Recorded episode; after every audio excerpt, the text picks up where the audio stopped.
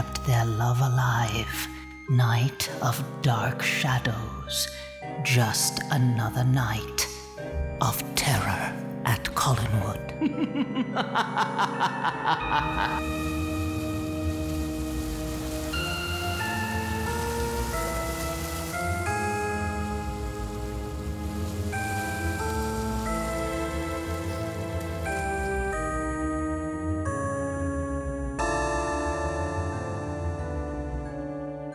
Daytime Gothic is here. It's a charity magazine celebrating Dark Shadows, and you can now order this magazine. Proceeds benefit Macmillan Cancer UK. The magazine is comprised of 120 full color pages of interviews, features, fiction, artwork, and photographs. I wrote an article for the zine myself about 10 Gothic tales that could have been used in Dark Shadows had the series continued. I will post a link to the order form in the show notes. Be sure to check it out. And you can also go to the Dark Shadows news page over on Twitter or on Facebook, and you can find out more information about it. There's nowhere to run, there's no place to hide. This podcast is fun, but there are spoilers inside. Welcome to Terror at Collinwood. Tis I, your hostess, Danielle, aka Penny Dreadful, and I am absolutely thrilled to have my guest here today. Uh, I've been wanting to chat with him uh, on the podcast for quite a while, although I've known him from the fandom and from online for many years. Uh, and I am talking about the one, the only Darren Gross described by The Guardian as a movie sleuth and champion of lost causes. Darren works in MGM's Technical Services Department, which archives, preserves, restores, and remasters the studio's movies. For many years, he has served as manager in theatrical motion picture and archive features mastering at MGM. During that time, he produced the deleted lost scenes re edit for David Lynch's Blue Velvet and was instrumental in restoring the original mono audio mix for The Good, the Bad, and the Ugly. In 1999, Darren unearthed previously lost footage cut from the 1971 film Night of Dark Shadows and prepared a restored version of the movie that was closer to Dan Curtis's original vision. Sadly, that version has not yet been released to the public. In addition, Darren produced the Robert Colbert featurettes on the Night Stalker and Trilogy of Terror Blu ray releases. Darren directed several Dark Shadows and Highlander audio dramas for Big Finish, including Kingdom of the Dead and Night Whispers, along with Jim Pierson. Darren also served as consultant on story and continuity and performed additional production coordination and casting duties. Welcome to the show, Darren. It's a pleasure to be here. A pleasure to be here. Great to, great to talk to you, Penny. Oh my goodness. Well, we've been talking to each other online for quite a, a while uh, over on the Dark Shadows message board forums and also through Facebook and things like that. And um, ever since, I think since the early episodes of this podcast, I've been saying, I got to talk to Darren on this podcast at some point. So I really appreciate you taking the time to do this today. So, Darren, talk to us a little bit about how did you first get into Dark Shadows and, and just generally pop culture stuff? Oh, sure. Well, let's say for me, I came to Dark Shadows and I think it was around 87. WNYC in, in the New York area brought it back. Mm-hmm. And my mother had watched it, I think, with my two sisters when she was pregnant with my brother in the, the late 60s. It was like, oh my God, this is totally you. you have got to watch this. I find out this thing, this show's coming back. You're going to love it. And it's like a soap opera with his vampires. And I'm like, really? A soap opera? So she's like, oh, yeah, yeah, you, you got to watch it. And it's going to be a thing. And I go, okay, I'll, I'll check it out. And at the time, this so it's 87, I was bitten by all the horror bug. I stumbled across Commander USA's Groovy Movies around yes. and became, you know, and so where he would show the craziest, schlockiest Mexican horror movies and every other thing, including and movies and real just wonderful stuff. And I got totally hooked on these on, on horror movies and everything else. And um, so this 87 Dark Shadows coming back from for me couldn't have come at a better time. You know, I think there was a slight adjustment period for the first couple episodes as I got into the pace of it because I think that we were showing they were showing two episodes a day, two times a week. So it was like I think Tuesday, Thursday was like you know, so you see four episodes a week, and just the, the, the odd pace of it and look of it. I think it took me a, a beat to finally click into. Plus, technically it was an effort to watch because it wasn't over any of the cable stations you could watch. I actually had to go to the one TV in the dining room that still that wasn't connected to anything that had an antenna. So it would literally be it's eight o'clock, dinner run, has run too long. I'm sitting over there and watching Dark Shadows now. I'll clean up later, and then it would, and, and there I'd be with no VCR, just watching it all, and then you know then the, moving the rabbit ears as the Yep. sig- as the signal went. So it was one of those. I can't record it. I can't save it. It's ephemeral, like TV used to seem. And if I don't see it now, it's gone for good. And there's obviously it's pre-internet. There's no way to look up any of this stuff. I have no idea where I am in the show, what episodes came before, how many there are left. It was all just kind of a mystery. So because of that, I think the intensity with which you focus on the show was was amped up. Yeah. Um, anything is if you're watching it one time on live, you'll never see it again. So I got completely hooked to it. Got totally hooked. hooked Were these it. the were the uh, early Barnabas episodes? Ah, actually where, where it came in was right before the seance leading to 1795 Oh wow. the nancy barrett and david with the little soldier doll and stuff like that Yeah, yeah, sure.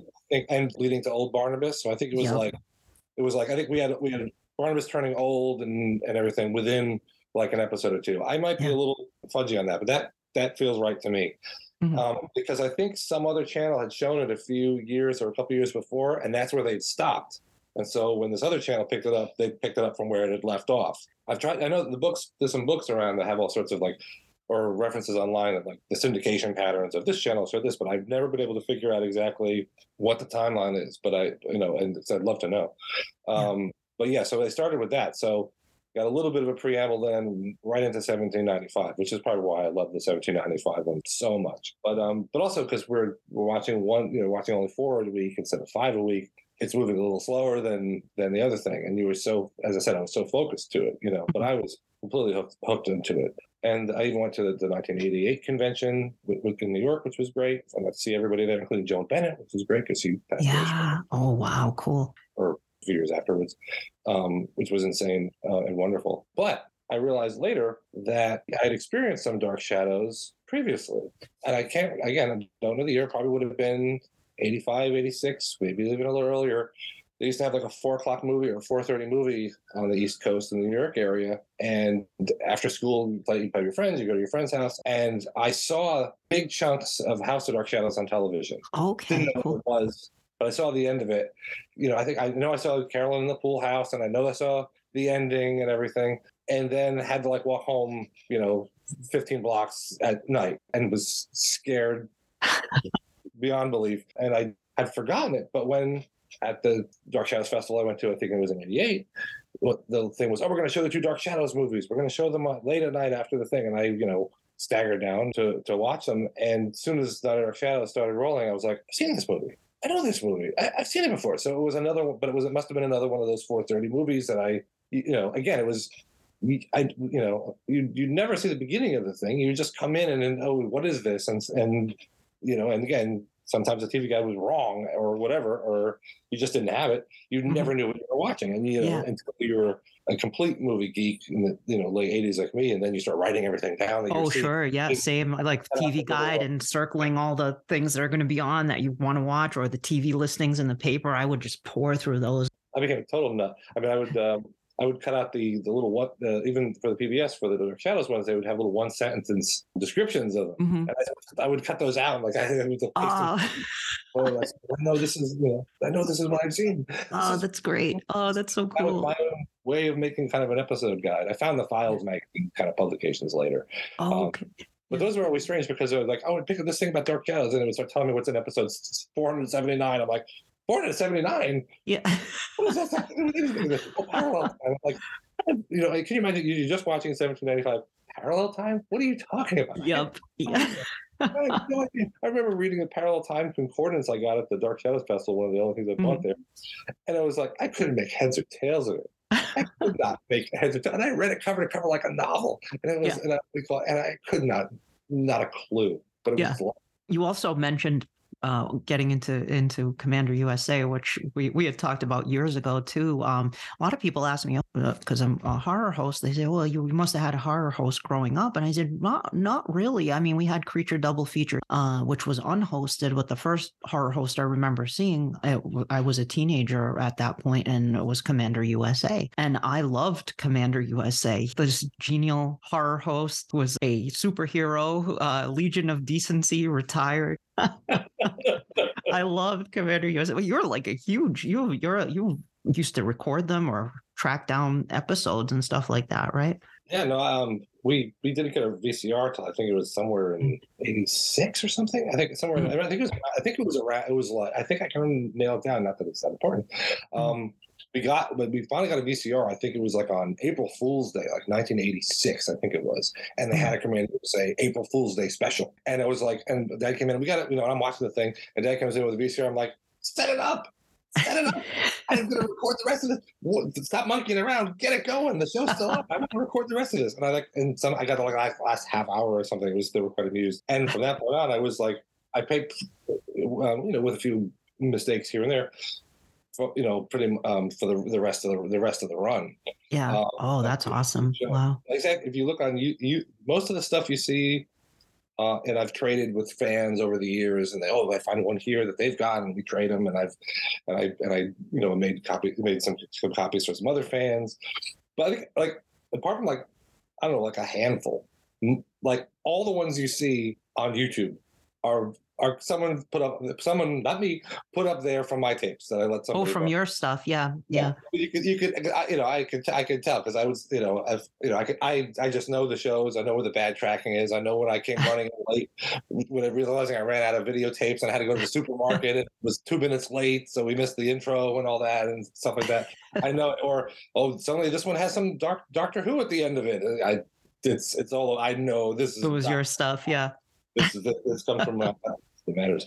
But yes, um, but but there's so little of it else out out there. I'm I I wonder if it. I hope it exists somewhere in the NBC USA network vault somewhere because I mm. would hate to think that what I've got and five other tapes that some other collectors have is it because you know yeah. there was some great stuff there. He was um, on for for a few years, Jim Hendricks. The um, I remember I bumped into him. Make a long story short, I was a huge fan of of Commander and I even made.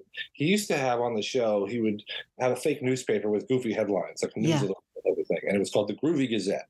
And he would tell some. He would read some weird story in the Groovy Gazette. So I created a fan club in high school called the Groovy, you know, what he called the, the Radio Say fan club, and you, the newsletter was called the Groovy Gazette. It was all like, you know, a home computer thing. It was really, you know, with clip, you know, clip art. It was very limited and stuff. And most of it was like transcriptions of his skits because I had videotaped and maybe some of my own stupid jokes. I wrote a little uh, ongoing fiction piece um, by him versus a vampire and stuff. And um, but I modified the key art to make like the characters look like they had the Commander USA mask. Oh, cool.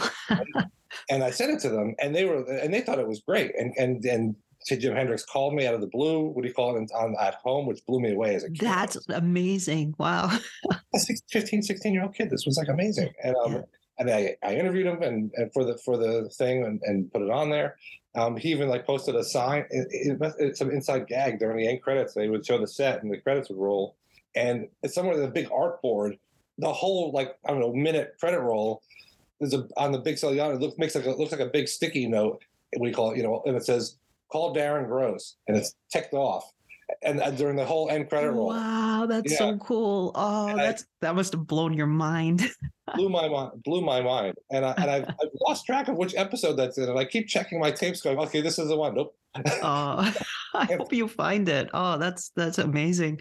It's interesting the sort of how the Dark Shadows fandom kind of, in many ways, it is kind of an island unto itself, but there is also overlap with classic horror fandom as well. But then there are also some fans in the classic horror fandom who are, you know, look down their nose at Dark Shadows, and some Dark Shadows fans that won't look twice at classic horror movies. They only like Dark Shadows. And I think you and I share that interest in all of that. You know, Dark Shadows, it kind of feeds uh, I, I, think to fully appreciate all of Dark Shadows, it's also important to understand its its inspirations. And I think some people that are fans of the things that inspired Dark Shadows don't appreciate that tapestry that Dark Shadows created, pulling from all of this archetypal horror stuff and weaving it into a, a unified storyline. It's just incredible what they were able to pull off with that show. It's amazing. It's Yeah. absolutely astounding. And the, the, the really fascinating thing is it's it's the hardest show to explain to people that haven't Mhm. seen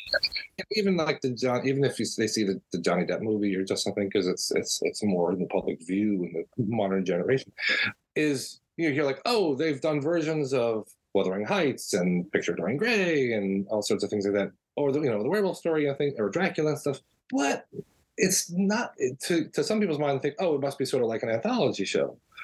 But it's not like they took all the beats of these stories whether it's jekyll and nails and did just a one-to-one translation of it. They took the idea of the just the general idea of you make a portrait and you're decadent and and your portrait gets worse while you look the same Mhm. and weaved it into their own Yeah. original, unique way. You know, someone get- gets walled up, but someone getting walled up in a Poe story is just somebody getting walled up for revenge in a Poe story. That is brick by brick. It's but they stick it within the drama of 1795 or or it's Trask being walled up. It's not it's not like let's stop the thing to have an anthology show. It's it's these great uh, gothic ideas within the history of horror and uncanny literature just turned just just sort of plucked like Yeah. daisies from from great ideas and things things to to work within it so it's sort of like you, you can't really say you can say oh the show is you can't say the show is der, der, derivative or rips off all this stuff it doesn't it's just sort of it's all the fertilizer for this great fresh material you know Yeah. It's reimagined in that world and woven together into this really unique thing uh, that has never never been seen before or since, but has certainly inspired a lot of things. Uh, I don't think Dark Shadows gets enough credit for the things that it has inspired in, in subsequent years. I agree. I, I absolutely agree. I think like most fans, most fans are on some version of a rewatch. Yeah. You know, I'm the, I'm in, I'm number three or four, and I'm around I'm at parallel time. You know, um, my husband's on a rewatch, and he's he's moving very slowly. He's in the early what do you call it? Um, you know, Bill Malloy. Oh, the- yeah. Pre Barnabas stuff. wants- Yeah. Bert wants the cannery Yes. of, of the show. You Yeah. know, every time he goes, "Oh, come on, you're gonna watch, you're gonna watch my stream that we're watching." I'll sit down, and, he call, and it'll and it'll be like, it'll, it won't be something where there's the, the ghost of Bill Malloy and seaweed. It'll be people arguing about who's gonna buy the cannery and trying to be outbid on, you know. It's actually one of the reasons I think that before it poses a challenge to, um, and the serial nature of the storyline makes it very hard for someone to go, okay, we're going to do a do Dark Shadows movie or just or, or a movie or show, because for lack of a better term, it's it's not high concept. And what that is, I mean, if you say to somebody, we're going to do a new Star Trek, and you go, Star Trek, what's Star Trek? All the writing team needs to watch Star Trek to figure out what Star Trek is. You can watch five episodes of Star Trek, you're done, you're good. Mhm. And I, as far as this is who the main characters are. This is their interaction. This is what happens. They land on a planet. This happens, and this happens, and then this, and then they go on to the next one. This, or they encounter this, and this happens, and this guy's logical, and this guy's this, and you got it. You get the whole concept down. When you have one-hour dramas that are episodes of the week, it's a much easier concept to come to. With Dark Shadows, it's like okay, so you want to do Dark Shadows, you got to watch five years and you know 600 hours, 1,200 episodes to get it all. So you sort of have to hire people that already know what it is because I, you know, I have a feeling. I think because it's too much. It's too much for someone to. You can't say, "Hey, you want to write this Dark Shadows movie over the okay over the weekend?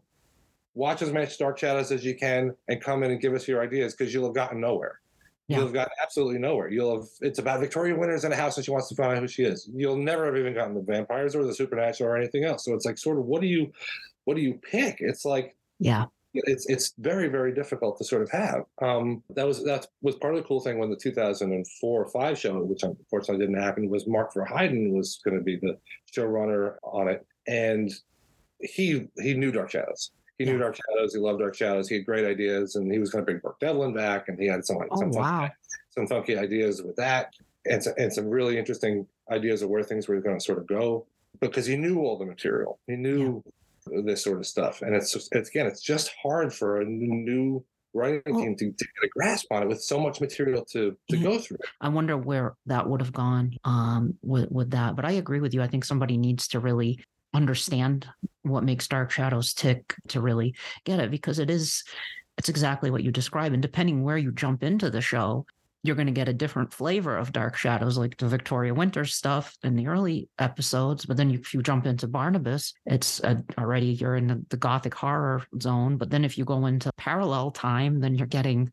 a parallel universe version of it. In 1995, you're in the future. It turns into this time travel thing you have the, the whole monster mash with all of these different classic horror and i think that's it, it, evolved into that it just became i think stephen king described it as a mad hatter's tea party it just becomes more and more crazy as it goes on and depending when you watched it when you were a kid too like people remember different parts of Dark Shadows. Some kind of jumped in later in the game. Some jumped out earlier than others. So, um, yeah, it is kind of it is as I said a, a monster mash stew of, of all sorts of things. Is, is yeah. definitely the way to put it. I'm just interrupting here. Uh, Darren and I went back to talking about the unaired 2004 WB Dark Shadows pilot, and uh, I got all kinds of names confused. I mixed up some people in the conversation uh, name wise, and we got on the topic of PJ Hogan, who directed the pilot, and uh, I cut out all the mishmash of stuff I was saying that wasn't wasn't entirely correct,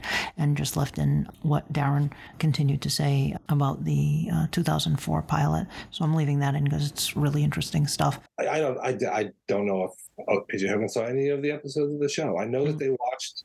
I interviewed the DP, and I know they watched. I think the two Dark Shadows movies, or at least they watched House of Dark Shadows, and. Mm-hmm and they were very dismissive. The feeling was uh, they were uh-huh. very dismissive, especially of Dan's style with the with the shock zooms and things like that. Uh, they, they, were a little disrespectful. Um, on, on that, mm-hmm. and I and I, which I which I disagree with. Um, mm-hmm.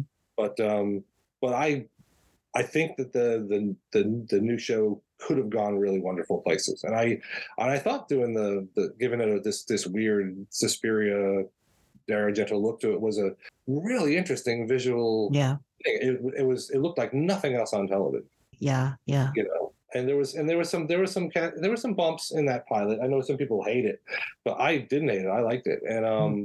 but I, I, you could see there's like oh this needs to be reshot or this is a mm. little clumsy or or, or whatever. Um, but I could see them, you know, especially the ending. But I, I felt like they could they, they had some really talented people behind it.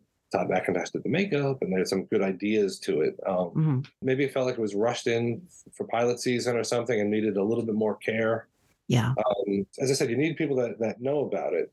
Mm-hmm. And I think um, like the, the stronger of the audios that I've directed, um, and I think the, the, the Eric Wallace written one, The Wicked and the Dead, which has Trask what he's doing while he's walled up in 1897, and The Kingdom of the Dead, I think are the, some of the strongest ones that we've done, that we've done and felt yeah. Dark Shadows like, and because yes. he knew Eric was a huge fan of Dark Shadows, and I think you know, and so he's you know he'd be on my list of candidates to to uh, on the writing team for sure, and Mark Ryan. Yeah. Oh gosh, yes. I'd like to talk about the the audio dramas you brought up. Kingdom of the Dead. I had Stuart Manning on here before, and I told him I think that was one of my favorite ones was uh, was Kingdom of the Dead. I really uh, enjoyed that one. It was really cool. And you also directed the Tony and Cassandra Mysteries, uh, which is a, a, big fan favorite. That developed kind of its own cult following almost as a spinoff of the stories.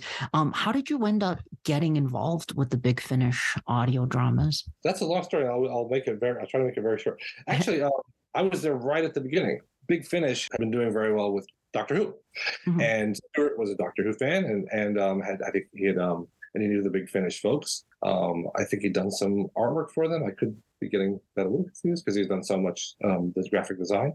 And we we became friends after meeting at the Dark Shadows Festival, and he put out this fanzine that was like the best, one of the best fanzines at that time. It was just really, you know, he, he Shadows overwritten, and it was really well written, and it was of a level that that, that desperately needed, I think, at that time and everything. And we hit it off, and um, and we had been discussing, hey, we should do audio. Wouldn't it be great? To, wouldn't it be great if Big Finish could do audios and things like that? And that would be a great. Wouldn't be, you know, not even, maybe not even Big Finish at that point. Just it would be great to do audios. The whole cast is pretty much is all around, and we can we can do it, and you can do so much in audio, and then if everybody being older doesn't really matter, and everything. And it's sort of long story short, we sort of put together this whole pitch proposal thing on and came up with an idea of well how could we do this we can't you know Fred won't do it so we, how are we going to do this when we, we have to recast Barnabas which was a big how are we going to do it and so you know back then it seemed like the most fresh original idea in the history of the world and now it just seems like we're Doctor Who fans duh it's obvious we had him almost regenerate. We had him show up, played by Andrew Collins, and he didn't know who he was. And it was something like,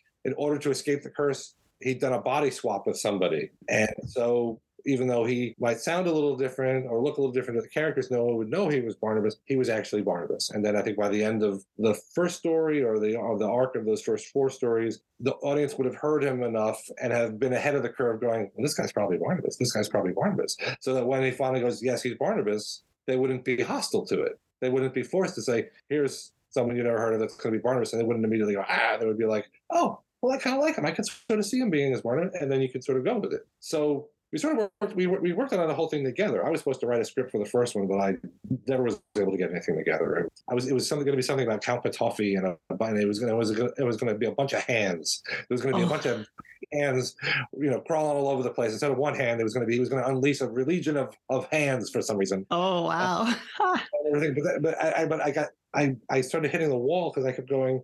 But it's audio. How can I? you, you can do. Oh, you can have right. one person in a room seeing a crawling hand but if you start, if I start doing multiples, you can't visualize it. And I realized I need visuals for this, and I just, I just couldn't get over the hurdle, and never, as a result, never broke the story. So I didn't write one for the first season. So uh, Stuart knew the people at Big Finish, and he kind of worked everything out with them, and it sort of became their kind of production and I sort of fell into the background and um, and that's and just sort of became a, a director.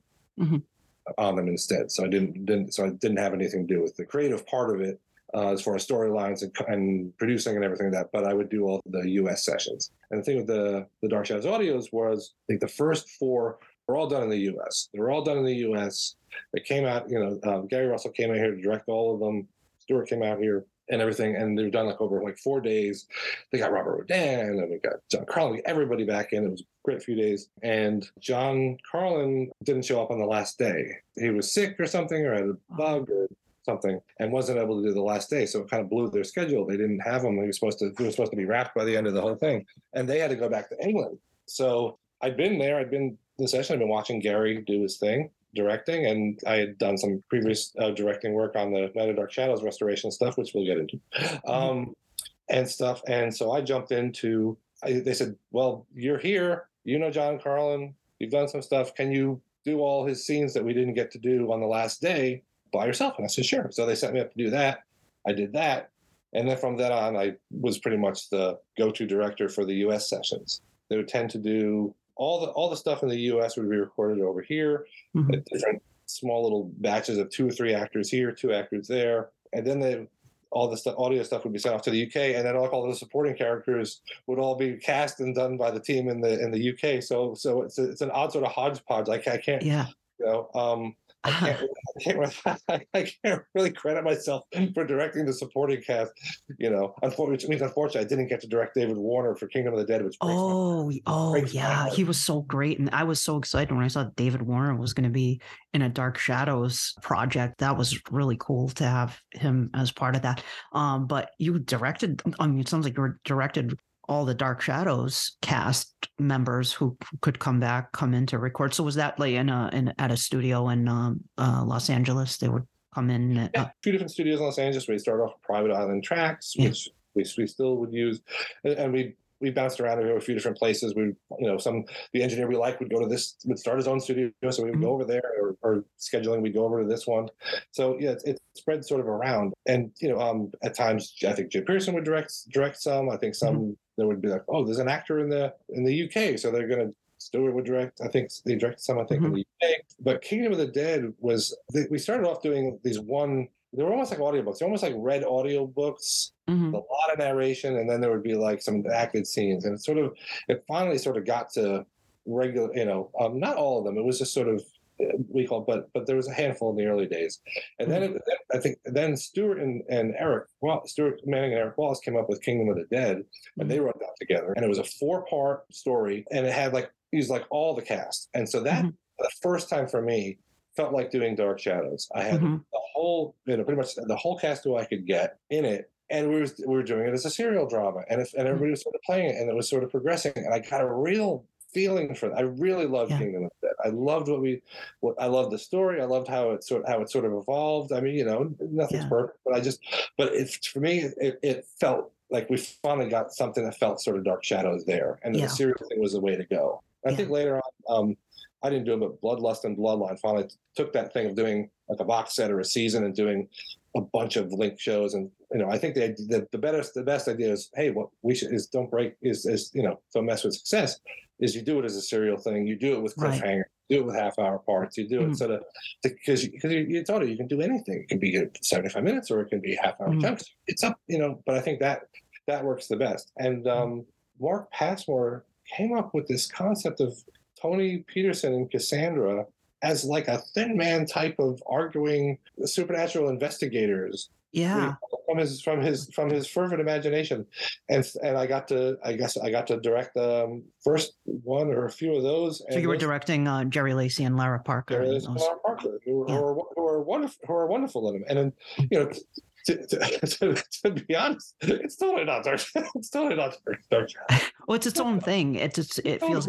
I don't. I honestly, I feel like Kingdom of the Dead is closer to Dark Shadows than some of the more like you mentioned Bloodlust and Bloodline. so, eh, Not, I'm not knocking anybody involved with it, but it's just it, sometimes it gets too the tone of it or the humor. There's sometimes there's humor in there that that feels off to me or references to like to modern pop culture or things like that. And I'm like, eh, it's kind of feel it doesn't feel as Dark Shadows. As Kingdom of the Dead to me feels more Dark Shadows. The the that gothic feel of uh, Kingdom of the Dead to me feels more Dark Shadows. Tony and Cassandra, I feel like it's really cool, but it's also it's kind of its own thing. It has its own distinct flavor where you pulled these characters from Dark Shadows, but now they're occult detectives, and it almost feels like a, an episodic 1970s TV show that you would have seen in like a Kolchak kind of a show, you know, that you would have seen in the 70s, and that's totally that feel that it has to me. Yeah, no, it's it's it's a great way of uh of describing it. That's, that's absolutely correct. Yeah, okay. because I think we haven't taken we haven't taken place in the seventies because because of the timeline. That's what sort of makes sense, and it allows you to do do a whole bunch of things. And Jerry and Laura have such great chemistry. Oh And- yeah. And, and if they weren't good friends before, they certainly became the best of friends during the thing. Because, Yeah. because it just delightful. It's delightful working with them. Whenever we do it, it's, it's I don't know. It's just it's just fun. We know you get to do them and you get to work with them, and they're great. And they bring so much. They bring so much to them, and the chemistry and the humor and everything. You know, um, and it is. I think it's sort of. It sort of has to. Again, you point to a thing. It sort of has to be kind of a one-hour thing because each of the Tony Cassandra's are one story. It's just it's a one-hour one story sets up sets up the sets up the plot line and solves a mystery and everything. And I, I just but as a as a oddball artifact spinoff from Dark Shadows, I think it's I think it's it's it's fun. As I said, it's though it's not particularly it doesn't seem particularly Dark Shadows. No. I honestly have only heard parts of Bloodlust and Bloodline, so I'm a little talking a little bit out of school, but I, I didn't I didn't direct those. Ursula did those, and um, unlike the the ones that I work on, I don't get free copies. But I do, but I do, but I do know what you mean about the modern references. I will say, just before we did the big finish, Dark Shadows to Big Finish, Jim went and did Return to Collinwood with Janice and Selby, and that was a, that was a, the first thing that Dark Shadows on audio, and I think MPI sort of put it out and everything. And there was references to like hot tubs and modern stuff, which I know Yeah. it seems like a, a you know a, a flat note on a piano, or it's just just seems it off. It doesn't. bel- It yeah. It's just like something you wouldn't have heard on Dark Shadows. So it just it jumps out at you when you're listening to it. Uh, I agree. Um, before we talk about Night and Dark Shadows, I just want Night Whispers was the only one Jonathan Frid did, and ha- also have John Karlen in it and Barbara Steele too, uh, which is awesome to hear Barbara Steele on that with uh, with Jonathan. So were you were involved in directing that as well? Um, did you direct Jonathan and Barbara and John Karlen, or did you only direct some of them? Or See, that's the whole the odd, interesting thing of the way the Dark Shadows audios have been done in sort of a nutshell, is getting people where they are as they're sort of available. For example, we got Matthew Waterhouse from Doctor Who in one episode because we recorded it the same time he was that like on the Monday after he was at the Gallifrey convention here in LA. Mhm. And then next day he came up and I got to direct him in that, and that was fun. So it's sort of it's and then I guess supporting actors are done in the UK. So, but in a case of um, Night Whispers, which I believe Stuart wrote, Jim Pierson went up to Canada and directed all the stuff with Jonathan Frid. He spent his time did all the stuff with Jonathan Frid. Then I think he came down here in, in LA and did Barbara. I did all John Karlen. Okay. You know, so, and- so, so you had the fun assignment there. was, you know, I, I did have the fun. I loved, I loved, I loved working with Johnny. He, he was, he was a hoot. Everybody loved John Karlen. He was, he was a hoot. I've got stories, he was very entertaining. My, my favorite is he comes back from lunch or smoke break or something, and he comes back and um, I mean, he's in the booth doing, you know, with the script and everything in front of him, and I'm, you know, back, you know, in the uh, mixing console and everything, talking to him over a mic, and I'm like, so Johnny in the next scene, I think blah blah blah blah, and he's like, what, what, I, I can't hear these headphones, forget it, you know, to speak louder, and I and I pop into the booth, and he's got the headphones flipped. The, the, metal side is against his ears, and the speakers, uh, the audio, the speakers are facing down, facing down. Like this, it might work a little better if you oh thanks that's great. Yeah. or there'd be times i'd be like are you okay? Do you need a glass of water or something? You don't sound right john. It's something's the voice doesn't sound right. And he goes and he'd be like it's fine it, it, it, what are you talking about and i go did you take your teeth out goes, oh i'll be right back sorry okay, yeah. around his pocket sorry you know yeah okay okay is that better got my pearly white Okay, great. that's great. Oh, that's hilarious. You know, I'm just proud I noticed, you know? Yeah, yeah. no, he was great. He was great. And the thing I, I loved about it, um, a lot of people that have written reviews of, of Night Whispers have said how much they like John Karlen in it. Mm-hmm. And the thing about John Karlen, he was such an um, uh, an immediate actor, and, and I that's not a technical term. I just mean if you said if you gave him a line, he would read that line like it just came to him, and it was full of of, of drama and intensity, like like he's actually responding to Jonathan Frid cueing him. Didn't need to play Jonathan Frid cueing him. We tried that for a couple things, and he's like, "I don't need it. I'm good. I don't. I'm good." Yeah. And we, he could just make it sound like, "Yeah, this is. I'm responding to somebody." I mean, when you have a you have a scene where it's question answer question answer question answer, and all you're doing is one side of it, it can sound very chopped up and isolated. Everybody can sound like they're you know they're waiting for their cue, and he made it sound so alive, I think that it brings up it brings up his scenes a bit, and it totally makes it seem like he's in the room with him. Yeah. Now, of course, I want to talk to you about Night of Dark Shadows. Uh, I definitely wanted to do this episode with you. You're so intimately involved with Night of Dark Shadows and championing its restored release, which you put together uh, amazingly. That you found that footage and got the actors to re-record the audio and all of this. Night of Dark Shadows came out in 1971. Uh, it gets a a lot of a lot of people love House of Dark Shadows. Some people don't like House of Dark Shadows, but I think generally speaking, a lot of people tend to like House of Dark Shadows. Night of Dark Shadows, not so much. Night of Dark Shadows, I think in the fandom and, and just in general, kind of gets a lot of negative uh, blowback from people. My, I remember I was introduced to Night of Dark Shadows. My uncle Val, he described, he said, "Oh, it's boring." Night of Dark Shadows. Doesn't have Barnabas in it. It's boring. When I watched Night of Dark Shadows, though, I thought it was cool. To this day, I and I know a lot of people don't agree. I love Night of Dark Shadows. I think it's its own unique style of Dark Shadows. It doesn't feel like the TV show. It doesn't feel like House of Dark Shadows either. It feels like its own thing. It's moody it's eerie. Uh, I just right away, I always say rainy day in November, cold out, windy, rainy pop in Night of Dark Shadows, turn down the lights and watch Night of Dark Shadows because it's that mood, uh, moody, autumnal kind of feeling. It's overcast in the film. You have that Robert Cobert, uh, Joanna's theme playing as you go into the film, which is a melancholy piece of music and just great scenes around Lyndhurst. You have David Selby as Quentin. You have Kate Jackson in her film debut as Tracy. And of course, you have Grayson Hall as Carlotta, in a very underplayed, very Mrs. Danvers esque kind of role. Uh, you got uh, Angelique, Lara Parker as the ghost of, of Angelique. You got John Karlen and, and Nancy Barrett uh, as the friends, Alex and Claire. Gerard is in it, James Storm. Uh, you see a lot of cameos too, smaller roles. You have Laura Collins comes back in the flashback. You have Chris Pennock. You have Thayer David, Clarice Blackburn with her actual hair, her red hair. uh, so, and it's just a moody piece with interesting flashbacks. Yes, the cuts are jarring. The movie was butchered, sadly. Of course, you know better than anyone else. They cut a lot of pieces out of the film, and even as it is, I still enjoy it. I don't know. It's it's an eerie film. What are your feelings about just about Night of Dark Shadows in general? When did you first see it, and do you like the film? I mean. I absolutely hate it. No, I, no, I, I adore it. I, I love it. It's it's part of my DNA at this point. It's been I've, you know been working on this thing for so long. um, and have spent so much time dissecting this and how this was done and why, and and watching bits of scenes over and over and piecing it together. I remember I talked about watching, remembering I had seen it on TV at the Mm. convention, and like you're talking about the opening.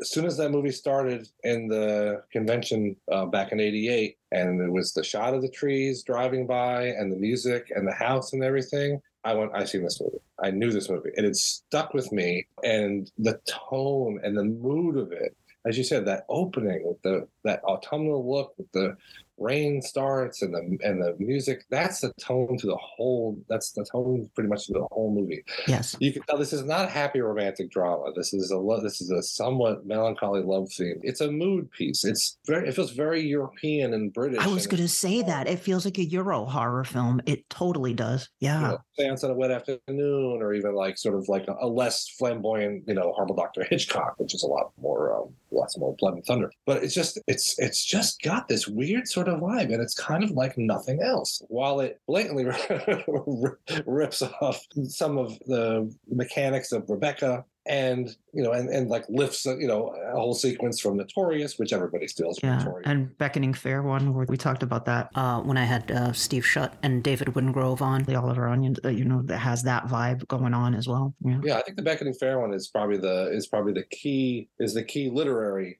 um antecedent to it. You know, it's a, it's a guy a painter that rents this, rents this apartment and it's haunted by this this spectral thing that's sort of draining him. By Oliver Onions, it's a great story. Um, but it's pretty much a, it's pretty much just a it's it's a very limited story. It doesn't have a couple. But but Night is just this odd sort of beast, and it gets so much mileage out of this the estate and the house. And if you like gothics and mansions, and just, it, it just feels the pace. You know, I, I was paced obviously slower. It feels like it's the pace that the movie sort of needs to be. You know, I mean, those echoey halls and the rest of it. Which, if you've seen the movie and you've been to the real Lyndhurst, the real Lyndhurst feels a bit more cramped. Feels a bit smaller. It's glorious, but it mm-hmm. feels like it's tw- half the size as you would think from the movie because lenses and all sorts of stuff and lighting do so much and sound and everything. If you drop something on a, like a marble floor at Lyndhurst, you're not going to hear the echo bah, bah, bah, that makes rooms seem bigger. It's it's a much smaller, warmer place than it is. So I just find it it's an, an uh, amazing, fascinating sort of a ghost story. The tone of it, you know, there's a lot of original fans that love Night of Night Shadows. The ones Yeah. that I've talked to that reach out to me and that I've talked to over the years that have helped put parts of the puzzle together and this whole thing historically, we're huge fans. They'll be like, "Oh yeah, I saw that eight times when it came out. I saw it three times on the drive-in. I saw it five times here. They saw it, you know, they saw it tons of times, and everything, so that they remember every frame. So when they see it in one theater and then they see it in another theater and something's missing, they go, "Wait a minute, I saw it in this. This stuff's missing because I've seen it so many times. I know." I just think it's a, a sumptuous mood piece. Tone wise, it is to- so totally different than House of Dark Shadows, which I Yeah. love too. Yeah. Um, but House of Dark Shadows is, is is like a car crash. You know, it's you know, and I mean that in its bam, bam, bam. Oh yeah, bam, Totally. Yes. There was a thing. There was a complaint Frid had that it was one gory set piece after the other without the character and stuff. And um, you know, the, the thing is, House was also cut down, but Dan cut that down, and so it's sort of like there were scenes that should be sort of between these other sort of scenes to sort of clarify points and stuff in House, but he chose that to cut those out. Or, which I'm starting to sort of lean on, is they didn't quite come off in the shooting I see. Yeah. they were they somehow didn't come off in the shooting or because I have a list I think of I have a from post from production I found a thing, a list of things we need to reshoot and, and I Mhm. looked at it I was like oh this is all like part additional coverage for some of the scenes that were that were Mhm. not final cut that would clarify things um but I think he just wanted this wham bam crash shock zoom type of a movie very Peckinpah and it's slow mo and the gore and all the rest of it. But you know, Night Dark Shadows is you know it's if you had to do a, if you had to do a Dark Shadows sequel without Barnabas, you know, which in some level is seems kind of like sacrilege because because Barnabas became Dark Shadows. So the sort of the fact that they even went ahead with making a movie even though they couldn't get the lead and then just pull up stakes and go, I guess we can't do one, or or that it even wouldn't even think of recasting, which would have been impossible, is amazing that they somehow came up with this this new concept and and had enough faith in the Dark Shadows audience and their love of the char- the actors that they that they would make the movie work. Mhm. Um, it's it's a it's it's pretty bold, you know. Um, Yeah. And if you think about it, Jonathan Frid didn't want to do the sequel, but also Kathryn Leigh Scott had left.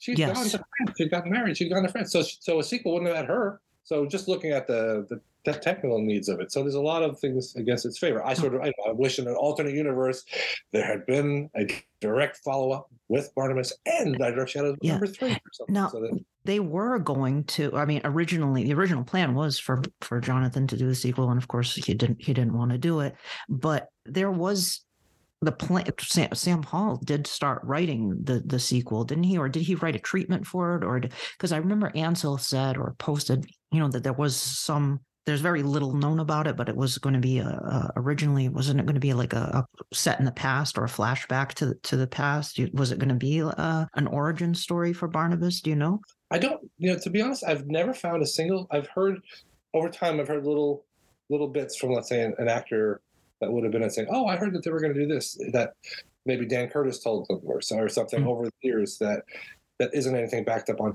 backed up on paper. We call. Um, I don't, and, and uh, I don't know if they ever went to paper. I don't know if they Mhm. ever wrote anything like a treatment or or anything on a proposed Barnabas sequel. I think it was pretty much, you know, um, I've heard people say that they've read it, but I've never come across anything that sort of backs it up or found anything that they would have read. But you know, I, I've, you know, I've heard contrary versions of the story, but apparently, I think the head of MGM, I think, told Dan Curtis they wanted a sequel. Dan went great, went to and immediately went to meet with Frid for lunch or something, and Frid said no, or he wanted, or he said he wanted nine dollars. I mean, I heard different versions of this story, and I've had people dispute different parts of it. But the bottom line is, either he wanted too much money, or he just didn't want to do it. Period.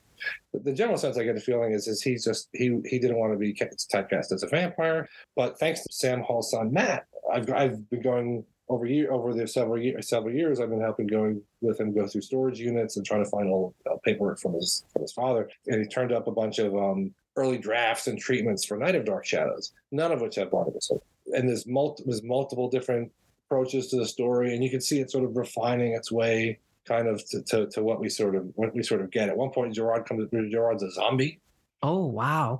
instead of just you know uh, creep sadis- a sadistic killer doing his thing that's Yeah. the trailer says. yes, yeah. but um, but I've never found a single one that said that has anything to do with Barnabas. Okay. there's- and there's reams of this stuff, and they were scrambling to, to write this thing. I mean, we're talking over a period of a couple months to just to go from Mm. the tree to the whole thing. I think that's why Sam doesn't write a huge chunk of the last section of the show, is because he they he's he's busy working on coming up with night because they're going to shoot it right you know, before the show's even done airing. Yeah. But uh, yeah, no, yeah. So that's that's Yeah. Okay. Um, and it was the the work, wor- original title was was the Curse of Dark Shadows was the the working title for it before they changed it to Night of Dark Shadows. Yes, that was um Mm. it was it was shot under Curse of Curse of Dark Shadows. Um and there's a bunch of there's even stills that have it stamped on the back of it. Mhm. You find the in the collector's market and stuff that were sent out to newspapers, and there'll even be some people didn't get the memo, and there'll be like newspaper articles saying Curse of Dark Shadows opens this week. It's going to be great, and then there's like below it there's a Night Dark Shadows. Yeah.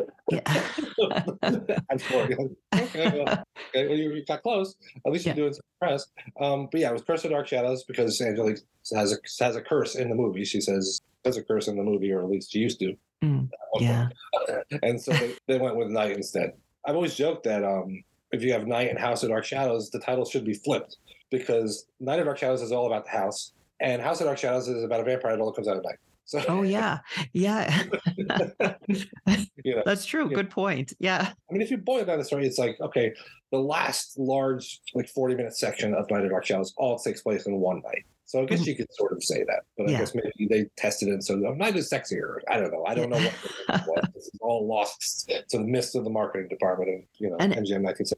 it is a very different type of uh, you know style to it and feeling to it than the TV show. But there are things that House of Dark Shadows didn't do that Night of Dark Shadows did, specifically showing things set in the past and and the whole costume drama aspect of it and reincarnation with Carlotta and presumably Quentin, as we see Quentin either is the reincarnation of Charles or is possessed by the spirit of Charles Collins. They actually had a character that wasn't named Quentin that was played by David Selby, which is great. He was always somebody named Quentin, and even in the film too, but Charles Collins. I kind of wish they had done that in the show too, instead of having Quentin the first when they did 1840. They should change his name. Maybe let let that be Charles Collins. Uh, and then of course we have uh, Lara Parker playing uh, playing Angelique. I was going to say playing a witch, but is Angelique actually a witch in House of Dark Shadows, or was she just accused of witchcraft and she was executed uh, for being a witch, or is it because she was having an affair with Charles and they just uh, Laura and uh, Gabriel and Reverend Strack just decided to hang her? It's clarified in one of the cut bits. Aha. Okay. Yeah, you mentioned her setting the curse. So, well, um, then we get into trick. Well, I'll, I'll, I'll address both those questions. So, which does cause some cause some confusion. And to be honest, I still think this is a, a little bit of a vague kind of an area. But um, mm-hmm. but in the in the séance to get rid of her, which was cut out of the movie at the end, Quentin says, "We know that you are not a witch and that your death was unjust." Aha. So the reason she's haunting the house isn't because she's an evil witch, is because she was killed unjustly and mm not even buried on sacred ground. She was, you know, or her body was tossed in a coffin and left in the ba- left in the basement of the house on, you know, on sanctified ground. That's why she's there. But in the in the hanging sequence, which they they cut the line out in all versions. They cut the line out. Yeah. I think just to bring it down. I don't think there was a creative thing. And she says, "As you see me die, so shall all of you. That will be my curse to all to all the people around them, the family." Yeah. That. You know, which because she's dying unjustly, so it doesn't necessarily mm-hmm. mean she has witchy powers. I would imagine. Um, and within the continuity of the story, Strack gets trampled to death by Charles on the horse. Charles drowns his wife. Yeah, I think I think nothing ha- nothing happens to Gabriel. I'm not sure. I'm not sure why. Probably that's probably why he probably buries him alive because he's two two people on the list have already been knocked off. So I'm going to bury him before he does anything. Yeah. I remember a, a, a, fan fiction thing I had to track down to. Maybe it was World of Dark Shadows fanzine. They told it over with like three parts. There was a story that had Gabriel accidentally being hanged while fall, you know, as an older man falling down this, falling from the oh. stairs. So he eventually got his comeuppance. It's been years since I read it, but I do remember yeah. that. Yeah, yeah. Uh, but yeah, so um, not to muddy the waters even further. So I think technically she's not supposed to be a witch. Okay. You know, okay. This raises sort of a question about which I've always always sort of had with is you know, Charles Collins, David Selby just sort of lets them drag her down to the tower and sort of passively stands there while they sort of. He does. He doesn't have much of an emotional reaction at all while it's happening. He's just kind of staring. Charles seems like he wasn't a very nice person. it doesn't seem to be. Doesn't seem to have been the the, the, the friendliest. No, no, and when his Quentin is possessed by Charles, he's really, really horrible to uh to Tracy, to Kate Jackson's character in the present day, uh, the way he he treats her. And I mean, he's seeing her as Laura. Some of those scenes, it's like, wow, David Selby's character here is being really nasty. He's really, it's, it's just even just like he's, she comes up to the tower room and he's just goes off on her. And then yeah. later on, she, he comes down and, and nearly rapes her. Just the way, the violent way he talks to her is just so vicious and, and, and awful. The attempted rape or assault, let's say it's an assault, because I never think he intends to rape her. I think he's just assaulting her. Um, what do you call it, is longer in the director's cut. One of, one of the complaints that's, that's been out there on House versus Night has been that House is just a gore fest. And Night, not only it have Barnabas in it, and it's quiet and slow and has a different sort of tone, that it doesn't have all any of the, the gory punches, scenes that have a lot of punch to them that are in mm. the House. But it does. They've just been cut out. Yeah. And there's like, you know, um, there's like a bunch of little little bits that have you know Gerard looks more gory in one scene, and and, this, and there's more sex in the tower, and Gerard falling from the train is, has has some gore to it. The hanging is a lot more graphic and much more disturbing. Mm-hmm. it is, and it's probably the one that's the most obvious. You just watch the thing, and the hanging just goes oh, okay, I guess it's over. It's yeah, and even in the trailer, there's a isn't there a clip for that isn't in the movie where they're pulling her back up because that's not in the cut film, but in, it does still exist in the trailer where you see her getting pulled back up uh, after she's been hanged. Um, yeah, so we have the, this couple that moves into into Collinwood. Now, do you feel that Night of Dark Shadows is meant to be a direct does it exist in the same universe as house of dark shadows? Because this is a debate i've seen in the fandom over the years. It's like uh, i guess like you know john john carpenter with halloween and wanted to do like have the title halloween but each story is is distinct. Like halloween 3 season of the witch is kind of thing. And um some people feel this was the idea with with the dark shadows movies is that the title is dark shadows but each movie is distinct whereas others feel this is a direct sequel to house of dark shadows they do reference mrs stoddard passed away and Quentin inherits the house. But there's no reference to the, you know, vampire horrors that unfold uh, prior to that. So, what are your thoughts on that? Yeah, no, um, it's it's again, it's it's somebody try, attempts to try to square the circle. It, it's it's again, it's this sort of oddness to it. The yeah, there's a reference to Mrs. Stoddard not, uh, dying, but it's sort of like, but then David would have inherited the house, right? And yeah, and Carlotta talks about she's been a servant there for years. Mm-hmm. She wasn't in the first one. That was mm-hmm. Mrs. Johnson. So it's yeah. sort of so I've always so with with that evidence to the contrary, I said this is just an this is like you were saying, it's like a Halloween three. Yeah. It's, it's its names have been changed to protect the innocent. It's a different group of people. These aren't characters from the TV show. These aren't characters from the previous movie. It's a within the world and tone of Dark Shadows. Yeah, I, I feel, you know, and I like agree. which I felt was underrated back in the day and was a great idea. Mm-hmm. They they it's a shame because it would have been cool to see every year or every you know every couple of years a new Dark Shadows type gothic with different with a totally different world and stuff that they would have come up with. Agreed. Agreed. I think yeah, they could have done. Uh, you know, the third one could have been a werewolf. You know, or they could have done. They could have just kept on going with it and done a, like an anthology series just with the Dark Shadows title, but with a different gothic story for each one. I think that would have been awesome. Um, you mentioned uh, European horror film. It totally feels like that. It reminds me of a of a Euro horror film. Like I've seen a lot of hosted and seen a lot of like you know Italian horror films or Spanish horror films, and it, it has that feel to it. I think when Ansel when Ansel Faraj was on here, he called it Dan Curtis's art film. It had an art film kind of quality to it. Absolutely does. It's very moody. Um, another uh, characteristic here from from the TV show that carries over is the the importance of paintings. We have you know paintings are a big thing in Dark Shadows. Here, right, right away, we get the painting of Angelique. Quentin is an artist. He's uh, there's this other painting where Angelique is lying down on the ground and he Quentin's carrying Tracy's body to Angelique. It's some really cool uh, stuff happening here. And then we of course we have the next door neighbors who are gothic novelists, which was a fun little touch there with John Karlen and uh, Nancy Barrett.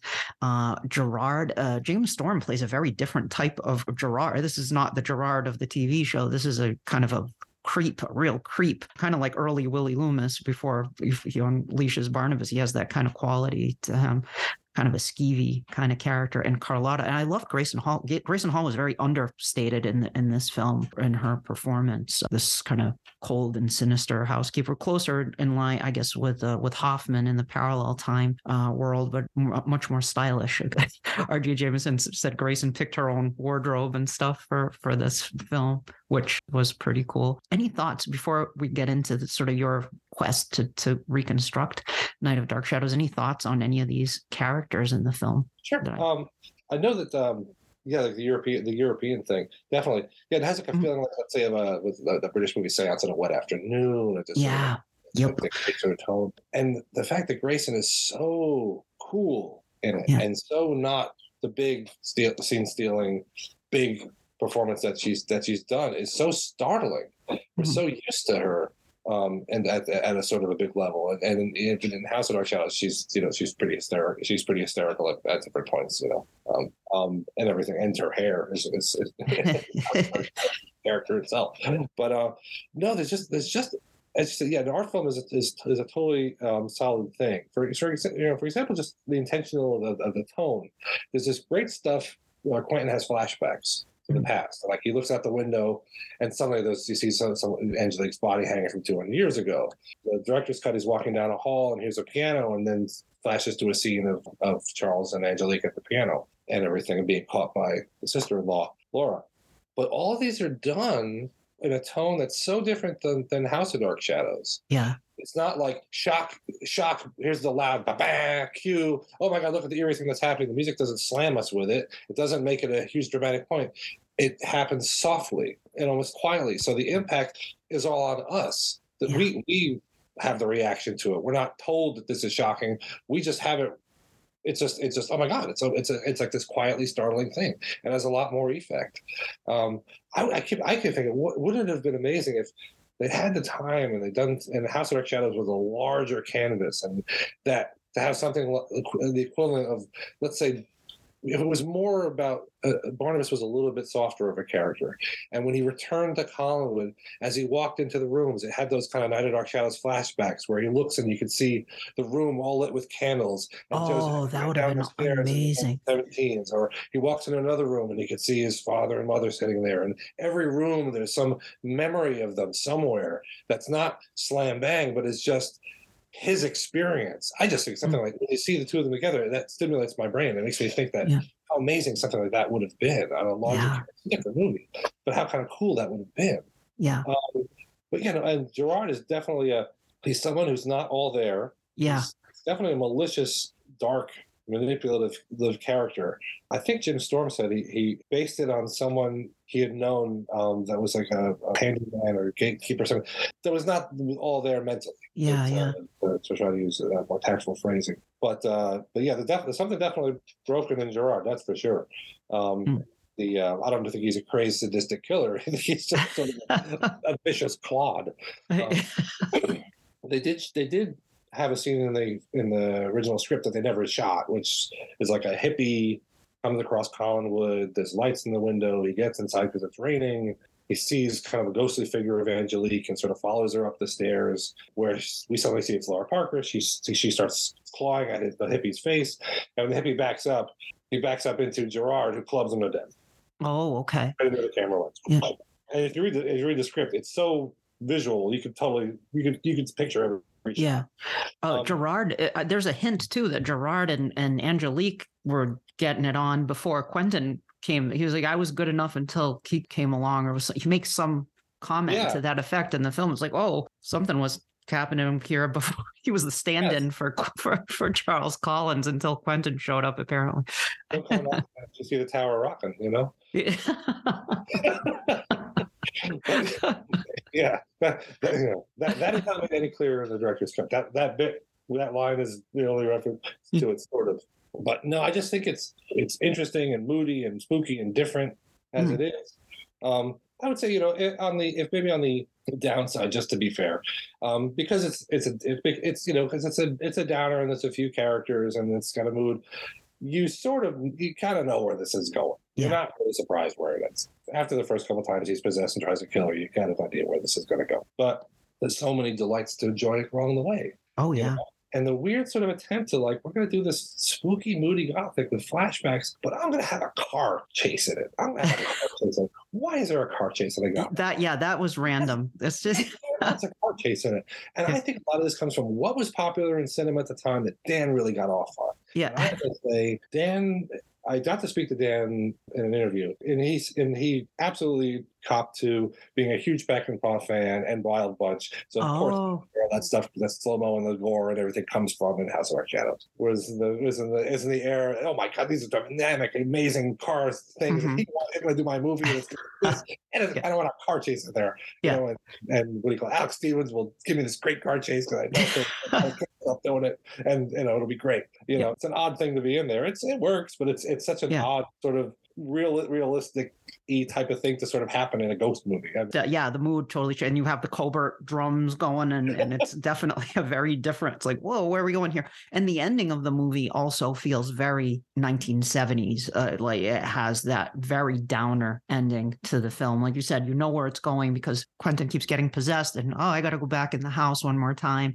And then, of course, Curtis used that again for uh, Burnt Offerings. He used the same idea with Karen Black and Oliver Reed, same twist. But on top of that, A Night of Dark Dark Shadows, not only does that happen with that ending, but then you also get news type on the screen. Like even Alex and Claire didn't make it out alive at the end. You know, they're driving away, and the witnesses said the car filled with a ghostly vapor inside the car. So even John Karlen and Nancy Barrett didn't make it out alive at the end of uh, of Night of Dark Shadows. So yeah, very downer ending to the very, film, though. Very, very typical, very typical of the era, though. I'm just reading this, mm-hmm. this uh, Tarantino's book, Cinema mm-hmm. Speculation, which is terrific, and he talks a lot about his, his movie love in the '70s and stuff, and he talks mm-hmm. about all these movies where everything was like a downer ending. You know, that was the thing. It was like the post hippie thing was a sort of nihilistic. You, know, you do everything you want, but everything sucks, kind of a kind of mm-hmm. an attitude, or there's no hope, kind of a thing. That that was a, the fashion for a little while, and it's certainly in there. Again, like Um, the dark ending of, of The Dark Shadows again is so underplayed as far as the way the music is done. Everything it's not you know oh my god yeah should, it's quiet it's subtle the audience deals with the repercussions and it's it doesn't sledgehammer you with like physical No. violence for it. It's it's really effective. It seems like there's a lot of TV movies that sort of echo sort of the plot or and everything or or that have similar kind of a things or is there a similar sort of a tone but if you look at the timeline this one came first you know Mhm. there's a few there's a few that have similar things and then one just a little bit before whose name is escaping me but some fan, lovely, a lovely friend of mine provided me a copy of it. Crowhaven Farm the Crowhaven Farm oh, Crowhaven Farm. Yep, yep. Death at Love House has steals chunks from it. If you ever seen that TV movie, it also has Kate Jackson. It takes place like at Harold Lloyd's estate, which is kind of cool. Um, but there's a lot of TV movies and things have this sort of a tone, this sort of tone, whether it's um, uh, Harvest Home or things like that, Dark Secret, Harvest Home, that sort of have this sort of a tone or have this sort of a thing that that feels part of a piece of it. Which I think maybe you know it gets a, it gets a little backwards criticism saying, "Oh, this feels like a TV movie." That's no kind of sort of predated Yeah. the, the, the, a lot of the stuff that became sort of the TV movie tropes. I know Dan's movies, Curtis's movies, get a little stick for oh they they, they just have credits playing over the action. That's like a TV movie and stuff. But TV movies didn't do that till last till last Yeah, year. Right. Night Star. They did other stuff. It, it sort of became a kind of a thing. You know, Yeah. They sort of came after. Something was in the air, but it's also at the same time. And somehow the, the, the pacing of these scenes that are interesting, but it's okay to have titles over them, like the, the Yeah. Ride of Hollywood at the beginning and the rest of it. Somehow it, it kind of works. Like the beginning of Touch of Evil. I like it with the credits play over the action. Totally. Yeah. There's a little bit of stuff and then comes back to the credits and stuff. Yeah. Uh, also, you mentioned, you know, you mentioned the music. I know people criticize too that Joanna's theme is used a lot, but I like it. I don't know. It has a, Sad, melancholy quality to it. uh, and then Quentin's theme too is a, is a centerpiece in this film. And I love when sometimes they'll play like Cobert will plink out just a little bit of it, you know, dun, dun, dun, dun, dun. like it's just eerie. There's a creepiness to that, you know, as the possession is slowly taking place here. You know, I I thought it was that was cool and effective. No, I loved it. And uh, unlike House, Night has a an original score. Dan wanted to wanted to use all the old music cues from the old Jekyll and Hyde, which they use in Dark Shadows as re-recordings. Um, for House of Dark Shadows, he thought that's what the, the- that was the Dark Shadows sound. That was what the fans Mm. wanted stuff. So, but um, if either for budget, budget and and creative reasons, they they pretty much used all old recordings. I think there's some some like sort of bar or Mm. the date kind of music that's kind of some re, some new, new stuff and in House of Dark Shadows. But Night's all new. Unfortunately, it's not. It, they didn't have enough time to time it and write it to the scene. So they did. So Bob saw the whole assembly of it, you know, in rough form, and then he went and wrote like twelve different cues and recorded different versions of it. You know, Mhm. some bring, some without, and some doing this because he knew there was going to be something where there was going to be a, a scene with a lot of intensity or something. And then they would they filled the holes with some stuff that they pulled from again from Jekyll and Hyde and things like that. But Mhm. but the, but there's definitely is, is a there's a really creative, interesting thing going on with the music, and it's got which you pointed out, which is you know is Quentin's theme is the eerie possessed Quentin slash Charles theme. It's more like a Charles theme. It, Yeah. it done as a Charles theme because it's when Charles is around. You see, you start hearing that Yeah. and everything, and the love theme is the love theme. Mhm. and there's, there's this and and so he's he's definitely placing them where and underlining what's sort of going on here. And there's a great scene that's so creative musically where quentin is fighting the possession he's, Mhm. he's like wandering around the house he's not going to bed and everything like that and the love theme starts getting big and then suddenly the quentin theme comes in and it's all Yeah. start- Yes. Yeah. Fighting. It, it- it's only as a as a as not talking musically, but it's all it's the, the the two themes fight with each other. They fight Yep. with each other until one of them one of them wins. Yep. And, the, and what wins is the sort of is the possession theme. Yeah. And then you know he you know he's not in the room anymore. He's he's out. Yep. He's lost in the scene and everything. So he can, so Bob came up with that conceptually and and recorded it that way. And he knew there was going to be that kind of a thing. And there's even one of the cut scenes that's in the director's cut is Angelique's playing the piano and she says, Charles, Charles, when I play this, I think of you. Whenever mm-hmm. you're not around, this is what I play and I think of. And so it sort of sets up. I mean, we figure it out anyway because we're movie people and movies are pretty. The grammar's pretty easy, and you sort of get that anyway because the repetitiveness of the music. So you so you get that sense when you hear those couple little tinkly notes that gives you a little bit of an eerie feeling, and the rest of it it sort of clues you in. I think one of my favorite bits is when um, Quentin walks down the hall, and when he comes back, he's totally possessed. His eyes are eyes saucer. And the music plays this huge echoey yes i love that yeah. version of the Quentin's theme, and it's just it feels triumphant, but it's bad triumphant. Yes, it it just roars. It's amazing. Well, is, is I mean, perhaps you know this. I would say this might be an argument to them hammering the, the love theme a little bit so much, but I will mm. say that the current cut of Night of is like 93, 94 minutes, mm. and the director's cut is 129. So yeah. there's more scenes in it that spread the current scenes apart. So mm. so it's one of those things. If you have oh, you know, if you go, oh my God, they played the love theme again. Well, you would have had four, three minutes and other, three or four minutes of other scenes with other music and different things happening before this came back again. So it wouldn't seem like on top of each other. It, music yeah. would seem on top of each other.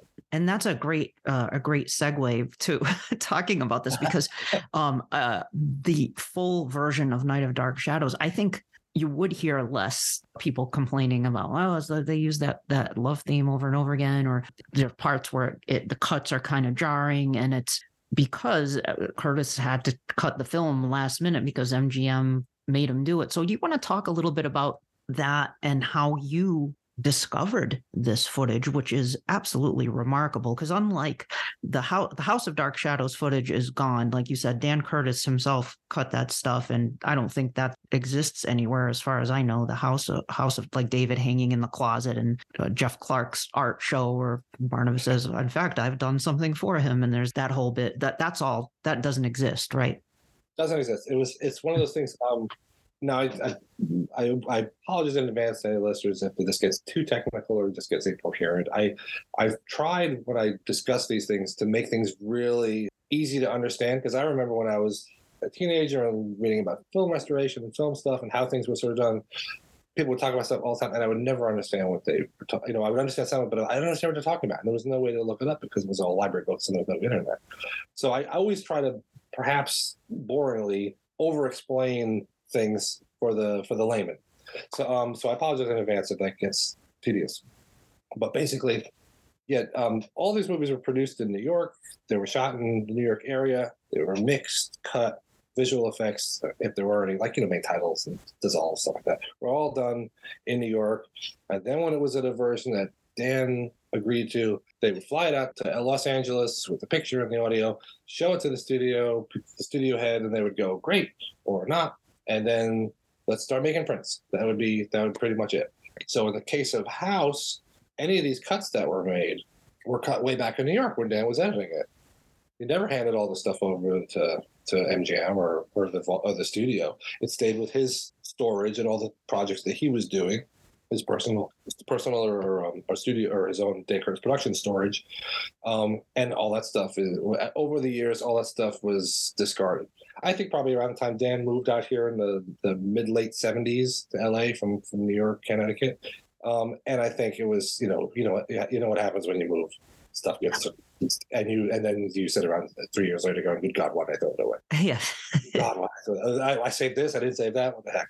I don't think Dan cared, but this is obviously before the idea of, of any sort of home video or director's cuts or anything. It was it was it was um, plus it was a hit. It was it was a hit. So there was, there was a need for all this stuff.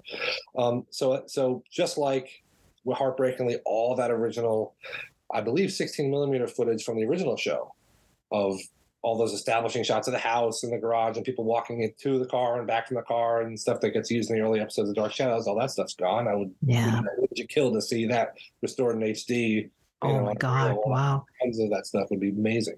So I, yeah, so I feel over over the time they removed all that House of Dark Shadows stuff got got junked and thrown away. Um, for Night, the version that he cut was the long version. It was a long version. Um, it was even longer, but he cut it down a little bit before showing it to MGM. So he comes out to New York with the picture and the sound of the long version, we'll call it, shows to MGM. And they told, it was 129 minutes. And they said, the thing just goes on and on. You guys didn't know when to stop, did you? And Bob thought it was, Kubrick thought it was a masterpiece. He said that before, you know, I mean, you know, especially if you compare the directorial technique and maturity and technical slickness of two versus Night versus House. Even Dan said, oh, yeah, I, I was such a better director on the second one.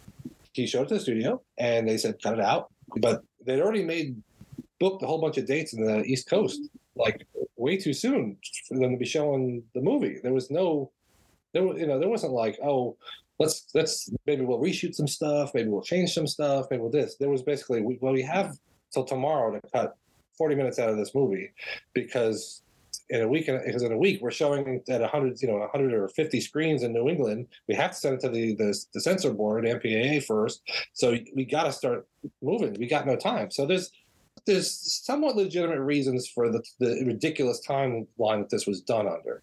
You know, um, one wishes one they could have said, "Let's pull it. We'll, we'll reschedule for December instead of August '71, and then we can have some time to sort of finesse it a little bit." But they just were sort of under the gun, and they.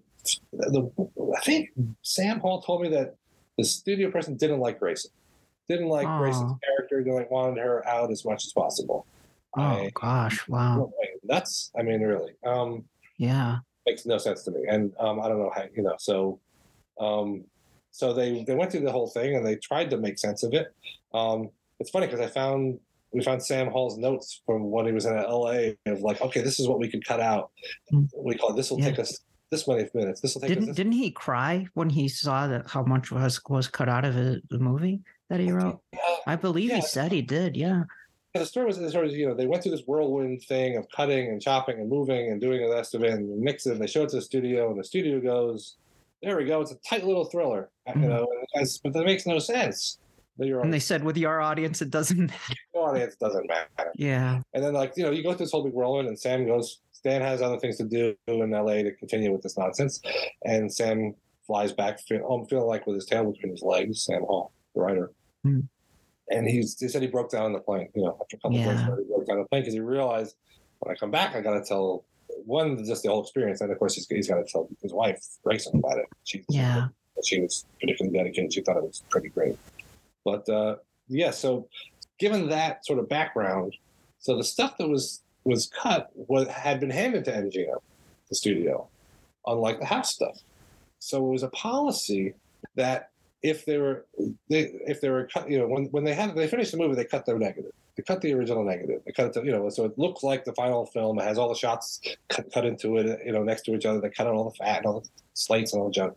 It's it's the final movie as it is. They cut the, the original they cut the original negative to the long version. So they had to recut it, which you never want to do, um, to an original negative, frankly. So they had to recut it to conform to the short version. And when they did, it was studio policy back then. I interviewed the guy that used to do used to be the negative cutter at MGM. He told me this that if you were ever touching a, a cut original negative, you made a backup Oh, okay. because if you were doing it, it was a tough. You know, it's the original negative. Once it's gone, there's nothing. You're cutting a, cutting a frame here, cutting a frame there, and you you miscounted and you cut two frames sooner or later or whatever it is, and you had nothing to repair it with. And this was, and then you'd be watching a movie which had splices in it from in from the first day, and this is not professional. It looks like crap. So they made this sort of um, they they made a sort of a backup of the picture, um, which has been which had been sitting in the, the vaults for and, and all the little the little sound bits and all the work print bits that was shown to the stuff that they showed to Dan and the original negative trims over time were tossed away. Unless it was like Ryan's Daughter or a 70 millimeter show like 2001, they wouldn't hold on to all this trim and work material. It's always at a premium. The stuff takes up a ton of space. And if there's no use for it, you know, after like seven years, they just dump it. You're Um, talking about the material that Curtis cut before he showed the print to MGM. Um, sort of, kind of. Okay. I know these things get confusing. Um, no, I'm, yeah, I'm talking about um, when they when they came out when they came out to, Okay. when they came out to show them they had you know they made the cuts and so they would have been a little so if they'd saved them there would have been little boxes with the Yeah. picture that they cut out of it and a little another box with the audio that they cut out of it and then you could just go to that and go yay here it is and we'll put it all back together again all that stuff was thrown away Okay. So it's the backup print that you're talking about that that exists. Okay. yeah it's a, yeah it's a it's a it's a it's a backup uh, film element that was made from picture only Gotcha. didn't think of making the sound Yeah. Ah. Ah. yeah. we'd already which which which would have been a it would already been dealt with if that had been the case, but they did not Yeah. make it back for the audio. So while writing the Dark Shadows movie book, I, I look what do you call it, um, or contributing to it. I decided to make a concerted effort to see if this stuff actually existed. And after a certain amount of time, lo and behold, I found this backup visual element of all the pictures. Of, Because you were working for MGM already at this no, point. I was not. Yeah. I was not. I was. Oh, I you was- weren't. Oh. no. I was, I was I was doing all sorts of things, but um, but no, I um just just writing stuff for for the, the Dark Shadows public Dark Shadows books and and doing Mhm. independent research and stuff. I was I was writing articles on this kind of thing, so so I was able to to get it in Um, but you know, I had no studio association at all, and um, you know, got in touch with um, helpful people over at the studio and and explained everything. And they said, okay, well, we'll let me let me send you an inventory and we'll look through stuff. And I looked through it and I found, hello and behold, I found this thing that looks like it's the longest version of the picture. It had many more reels than the other one should have, and it was like all the bells went off and stuff. Wow. And I was able to, to look at it on a bench rolling through it with an editor friend of mine and it's just one scene after the other new material it was just absolutely astounding uh, unfortunately when we examined the audio um, not the, the audio was was was the was the exact audio from 1971 with actual tape splices wherever the deleted scenes would come. So you'd watch it on the editing table, the, the flatbed, and, you'd, and you'd be, so I'm like I'm listening to it. Okay, I'm gonna listen to all the audio and see how much of it is still here. And you'd see all these white pieces of tape on the rolls. And then as you're as you're coming closer and closer to the end of the scene, you see the tape getting closer and closer and closer. And then just when it's about to cut to a cut scene, there goes the tape over the head, and you're on to another scene. Ah, uh, Heartbreak. Yeah. But there's like two scenes, but but the, but they left two scenes in. Oh. The audio had two scenes in it. One of them was Grayson, so we still have the original audio for that. So you got two scenes with uh, with the original um, audio plus all the, the later gore trims that they made. All Oh. those little bits. Did the seance scene, does that have the audio missing? yes. The- it did. Okay. Yeah, and unfortunately, that was that was um, the two scenes where the audio is back is is um, there's one where Tracy after Quinn attacks her, she looks out the window and sees the ghostly form of Angelique in the tower window, and she makes a pledge. She says she said she says something about she's she said she won't leave. She's going to stay and fight for him. Oh, great. not gonna win. So at least gives her a little bit of cojones. Yeah. Without that, she's just sort of like she's been attacked, assaulted, nearly raped, and she still stays. Why doesn't she just leave? Well, now you have a scene that explains that, Yeah. and so that's back, and it gives her gives her a little bit of a of a backbone. This is something to root for, which is kind of cool. Like, so we have the audio for that, and the following scene, which has Quentin down the hall at this nearly at the same time, encountering Carlotta Grayson Hall and she she pushes him. She says she he's, she's got to get out of here. She's got to go. We got to get her out of here. She's gonna and he's and he barks at her to, to leave her on. He knows what he's doing or whatever, and Mhm. leaves. So those two we have the audio for. We got those. We got the, and there's music under it, which is great too. Music and sound effects. Oh, great. Perfect. Yeah. cool. So I think of of of a 94, 94 minute shortcut, we have about 100, 101 minutes of original audio survives. And and miraculously, over the last couple of years, I found audio for another scene. Oh, Yeah, I discovered original dailies audio for only two, only a couple of reels of it. I found some original dailies audio, and it's part and and one of the, and one of the it's for a cut scene, so it was it's absolutely glorious. oh, that's fantastic. So you discovered it was over 40 minutes of footage that hadn't been in the film before then, right? Yeah, about that. Yeah, Yeah. about that. Okay. and there was some audio, but the majority didn't have the audio. But you subsequently were able to get the surviving cast members together to record, re record their audio. How did that come about? And how does it sound with the re recorded? Because you had to get a replacement for Grayson Hall too, right? To, to do that, to do Grayson's character in that too. And I assume some of the people in the flashback, like Thayer David and stuff, I don't know. How did that work? A- any of the Thayer David bits are, are ones we have audio for. Okay, okay. Basically, have more gory, really much more gorier version of him getting trampled by the horse, and we have. I see. That's cool, um, and it's really great too. Oh, it's so nasty, it's wonderful. Um, absolutely delightful. So this is I guess this is back in '99, and we call it '99 or so. And, and I, you know, I started pushing Jim Pierson over at Dan Curtis Productions because he's I, we work hand in glove in this the whole time. Um, that hey, let's let's try to get. Um, Let's start getting the actors to re-record some of these lines. We sort of know what they are. Let's see if we can get it. And so I think it was the 2001 convention. We said, "Hey," I said, "What can we get together?" I said, "Well, we got since we're out here, let's get Nancy Barrett and Diana Millay. They're gonna they're they're gonna be here at the convention. They're you know they might have both been local to, at that point to New York. We'll stay an extra day, and I'll and I'll direct them, and we'll we'll we'll do their missing lines. It'll be great, and everything. And that way, we're sort of we're we're ensuring the future. Let's let's just let's just let's be smart. Let's let's let's think ahead of the, the curve, just in case we don't get a go ahead, because it's going to need to be done at some point. Let's do it, and that has turned out to be the absolute right decision. I can tell you that. I was sort of inspired by um, there's a guy over at Warner's and Turner named George Feltenstein, who's who's a real emperor of film restoration and, and archival stuff. He's been there for for decades. Uh, I used to be friends with my old boss at Anchor at uh, Anchor Bay uh, Publicity, which is kind of cool. I've never actually talked to him, but but he's someone I have great respect for. And he, at some interview I, I read, he was talking about that they were going around, they had a project going around, and it was in the late 90s where they were going and interviewing filmmakers and actors and actresses and production people that had worked on classic Hollywood movies because they weren't going to be around forever. And these oral history story things are really important. And with DVD VAM and things like that, for the record, let's go and do it. Let's let's sit down so and so and interview them. And I said that's a great idea. So that had me thinking, you know what we should do for posterity. Let's let's think like the same way as for, for Night of Dark Shadows. Only this is a case of if we don't do this, then if we if they pass away or something, then we're we're never going to have it. And we already knew we didn't have Grayson, so that uh, that was sorry. I don't know. What happened, in, you know, in the eighties. So we did Nancy Barrett and Diana Millay, and then over the next few years, um, that we did first because that was again, it was just an opportunity. We're going to be here. They're going to be here let's do it. And so we re- we uh, re-recorded their stuff, and Diana Millay was only in one scene, so it didn't require too much time and effort and money because we have to pay for, pay for the studio out of our own pockets. So over the years, we've we've done, we've we've brought them in. We've done mm-hmm. we brought them in piecemeal. We have um, John Karlen. We think we have John Karlen. We've done him many many times over the years. A little bit here, a little bit there. And Jim Storm. We think we've had him in once or twice to to do his bits. And um, Selby a lot because there's, there's, as you can imagine, there's a lot of scenes with him, and we've had we've had Kate Jackson in once. Um, mm-hmm. We haven't finished. We, we've done. Everybody's done, though. A little bit more Kate Jackson needs to be done. Mm-hmm. Have to still finish her. It's. I mean, we've got the lion's share of it, but um, is she willing to do it if you to complete it if it if that comes to that? I, I think so. She was she was totally you know she was it was fine fine to work with when we did the um when we did the first one, but that's now been several years.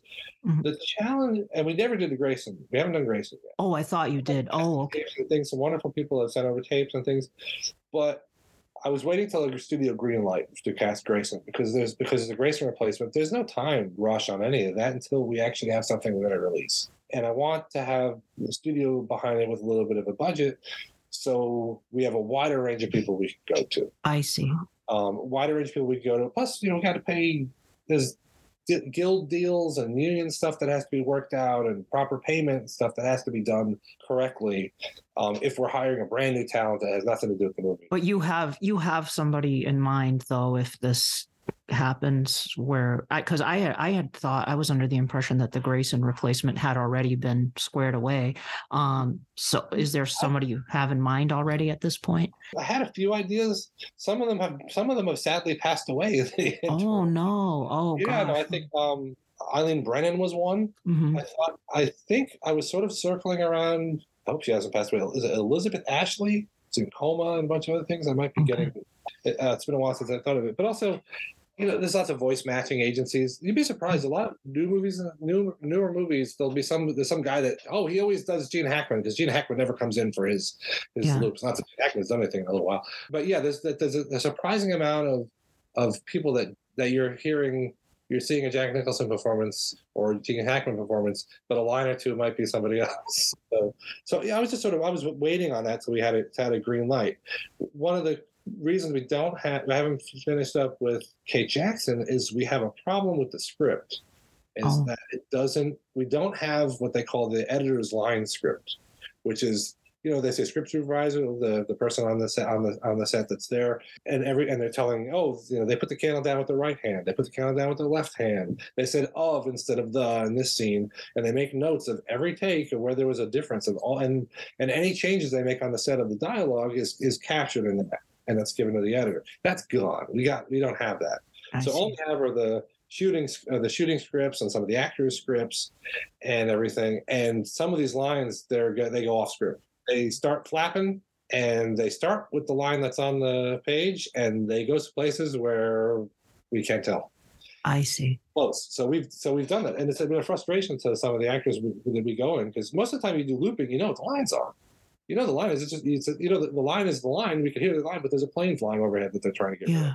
Would a, So- would a lip reader be able to pick up if you got somebody who's good at reading lips? Would they be able to pick out what they're saying?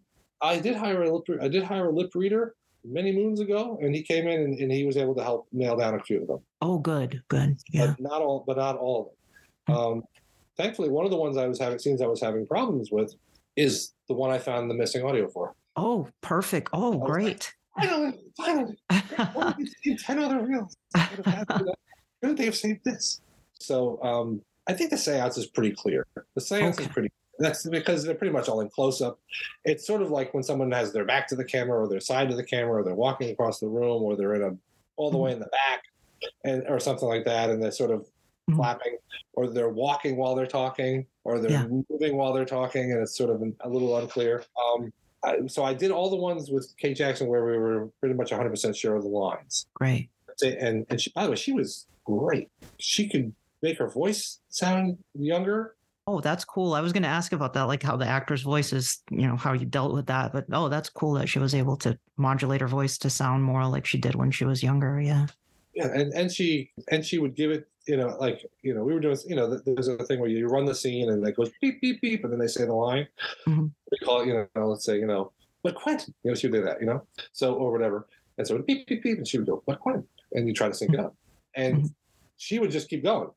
After the, and she would she would she would give me like six. She'd Oh. go, "But Quentin, but Quentin." but I mean, she would give me all these different things. So, like, by the time she was sort of done with each one, I was like, well, you sort of gave me everything I needed plus. So Yeah. I just have to move it back and yeah. it'll be fine. So it was great. And she, and she got the voice right. It was great. So I nailed all the one, I did all the ones that I was 100% sure what the lines are and saved the other ones for like, and we, we did experiment with a few, try Mhm. this. And it sort of, you know, try saying it faster, try saying it with of instead of the, and, and it's sort of, yeah. it's a time consuming process. That's why it seems so, it should just be simple. It wouldn't, if we had all the, had the, the lines, it would be a lot easier. So it's been a lot of trial and error. And I, there have been ones where I've like, okay, we've recorded this with David like this, and it's great. And I'm listening to it, and I'm listening, and I'm listening to it, and I'm watching the thing without audio again. I went, oh my god, he just said from. Look, there's a from. There's a from. Ah. There's from. Okay, now we got to think, maybe I got to do it with from. So Yeah. this is a Wow. Yeah. So it's so so yeah. There's like lots and lots of sessions that we've sort of done this for. That to all the actors, increasing generosity. And Laura came in and she was great. Everybody's voices has changed somewhat. Um, the you know uh, you know all this stuff, all the sort of we've just been concentrating on getting the the raw sessions because again. All the sort of mixing and there's tools you can you can bring people's voices up, you can bring people's voices low, you can you can make someone faster, you can pitch correct it this way, you can do that. There's a lot of tools you, you know especially if you have a line if, if they're right next to a line that's original in the other cut and then the next line is a new one they can they can compare them and try to make the make the levels match a little bit more or bring the noise up or down or something so um, that's something that has to be saved for the final mix I mean, in addition to the seance scene, there were other, you know, as you mentioned, there were scenes that were supposed to have been longer, but there were other, there was the piano scene you mentioned too with Angelique and Charles. And were there any other like major scenes that were cut from the film? Major, major scenes there's a there's a great um and when i say great i'm referring to a, a lot of it's you know because i can only see the visuals. It's a little bit hard to um you know visually striking. A lot of scenes are, are, are visually striking. There's a whole scene where quentin and alex John Karlen are walking across that railroad bridge that they have the big knife fight on um, about midway through the movie. And at you know at some point a train comes by underneath and everything. Oh, wow. and like in a wide shot and stuff, and they're talking, and it moves in. And Alex tells Quentin everything he's found out about the whole history of the family, what's sort of going on, and Quentin and Charles and the whole thing, and what he and he thinks that he's being possessed, and that's why he attacked Tracy, and et cetera, et cetera, et cetera. Actually, he doesn't know that he, attacked Tracy because um, Tracy didn't say anything about it. But you know, it's a few, it's a few, it's a few minutes. It's cool.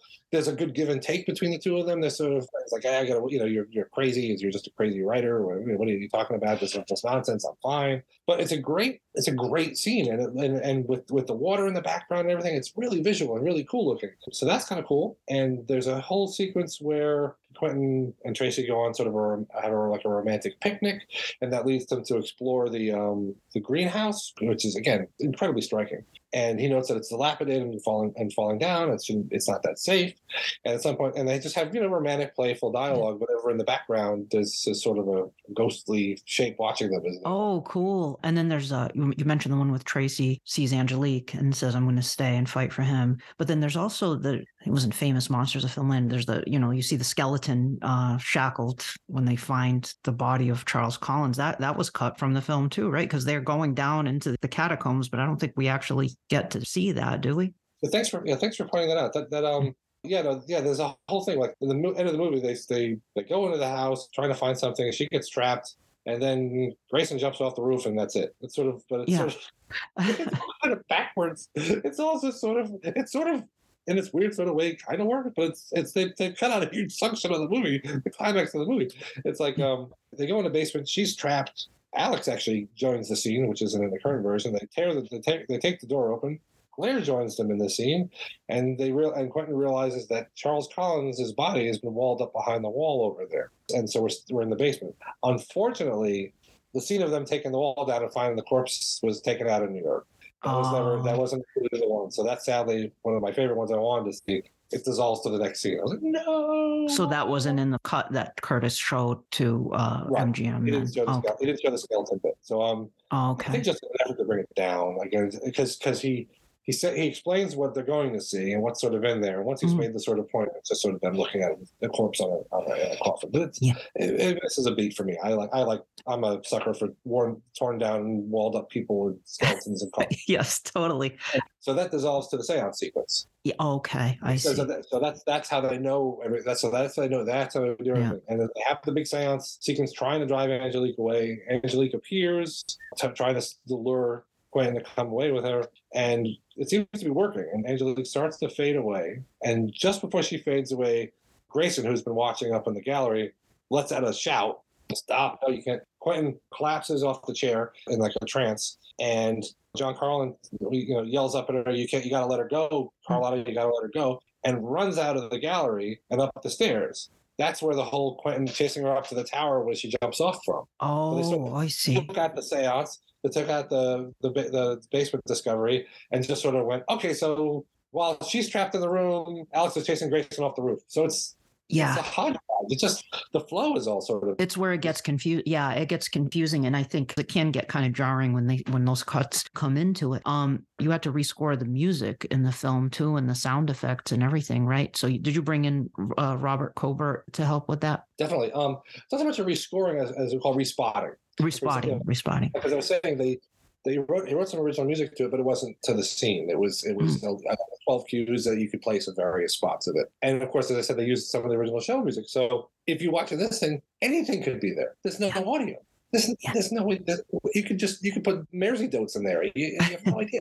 But there are a couple bits where, let's say, a scene is about to start, and then the audio cuts, and there'll be like two notes in the audio. Oh, so you'll get audio and you're like, ah, uh-huh. and then sync it up, you play through the scene and you're like, got it. It's like a puzzle. It's like putting a puzzle together. Wow. It's like putting a puzzle together. You know, um, my buddy Ansel Faraj and I um, yeah. put together. So we sort of took the rough version of the picture and the color sound version of the picture, and we and we sort of we put it all into sort of sequence. And then when the scenes without audio come up, there's subtitles. But we took the audio where it's supposed to be and played it as it's supposed to. So sort of did that. I, on the gracious generosity of Bob Cobert, I, I agreed to re, we called respot the movie, which is basically look at the movie movie. Tell me what you think music went where. Where would it start? Where would it stop? Let's try this piece. Let's try that piece. No, let's try something else. How about that? So with his gener- with his incredible generosity, he let me he, he respotted the movie again. I went down to his place. Uh, I think it was two over two sessions for a few hours, and went through the whole thing. And he said, mm, "Let's try not try that." I don't like that. Try try this. Uh, said, you know, this there's too much music. It's too loud. Let's let the movie breathe a little bit here. You know, if you have all this music, it just becomes punishing.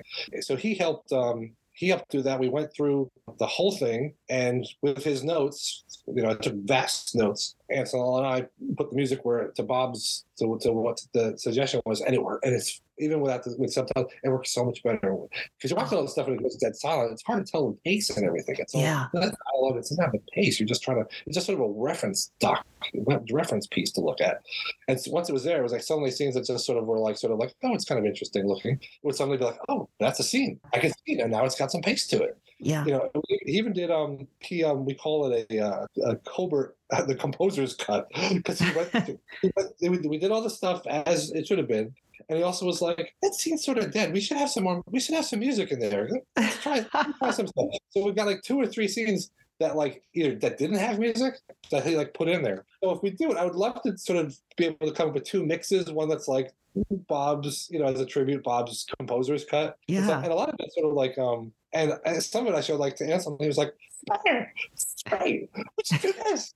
Do like, oh, we're supposed to first do no harm. We have to keep it the way it was, but you know, but it'd be great if we could do a would be a great uh, extra, like on DVD, the the composer's cut. I love that. If those who are listening to this haven't listened to it, you should definitely check out uh, Ansel's interview I did in episode five of this podcast because Ansel discusses some of this in there as well, and uh, and helping you put this together. Um, this project almost saw the light of day, as I recall, in 2012. I remember there was a lot of excitement around this potentially getting released and how heartbreaking it was for us, for the fans, but especially for you. Uh, it must have been when this didn't transpire. I'd like to hear a little bit about why that didn't happen and how it could still happen. Sure. Um, I'll try to make this as short and concise as possible. Basically, um, you know, because Warner Brothers, the studio owns the movie, not MGM, where I work. I work at MGM. This is owned by Warner Brothers. So Warner Oh, Brothers Warner- owns House and Night of Dark.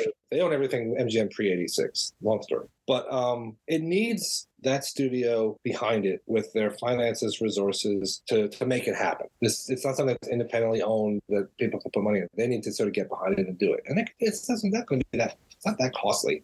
This isn't you know the Justice League restoration or anything. This is you know there's no picture editing. It's all audio work, really, um, and stuff. Yeah, so there was a little. There, looked like it was possibly there was a, real good chance that it was going to happen when the uh, the 2004 2005 pilot happened. People in, that made that were really interested. That you know, Mark Verheiden was was definitely behind the notion and um, knew about the restoration. It was a fan of the original show.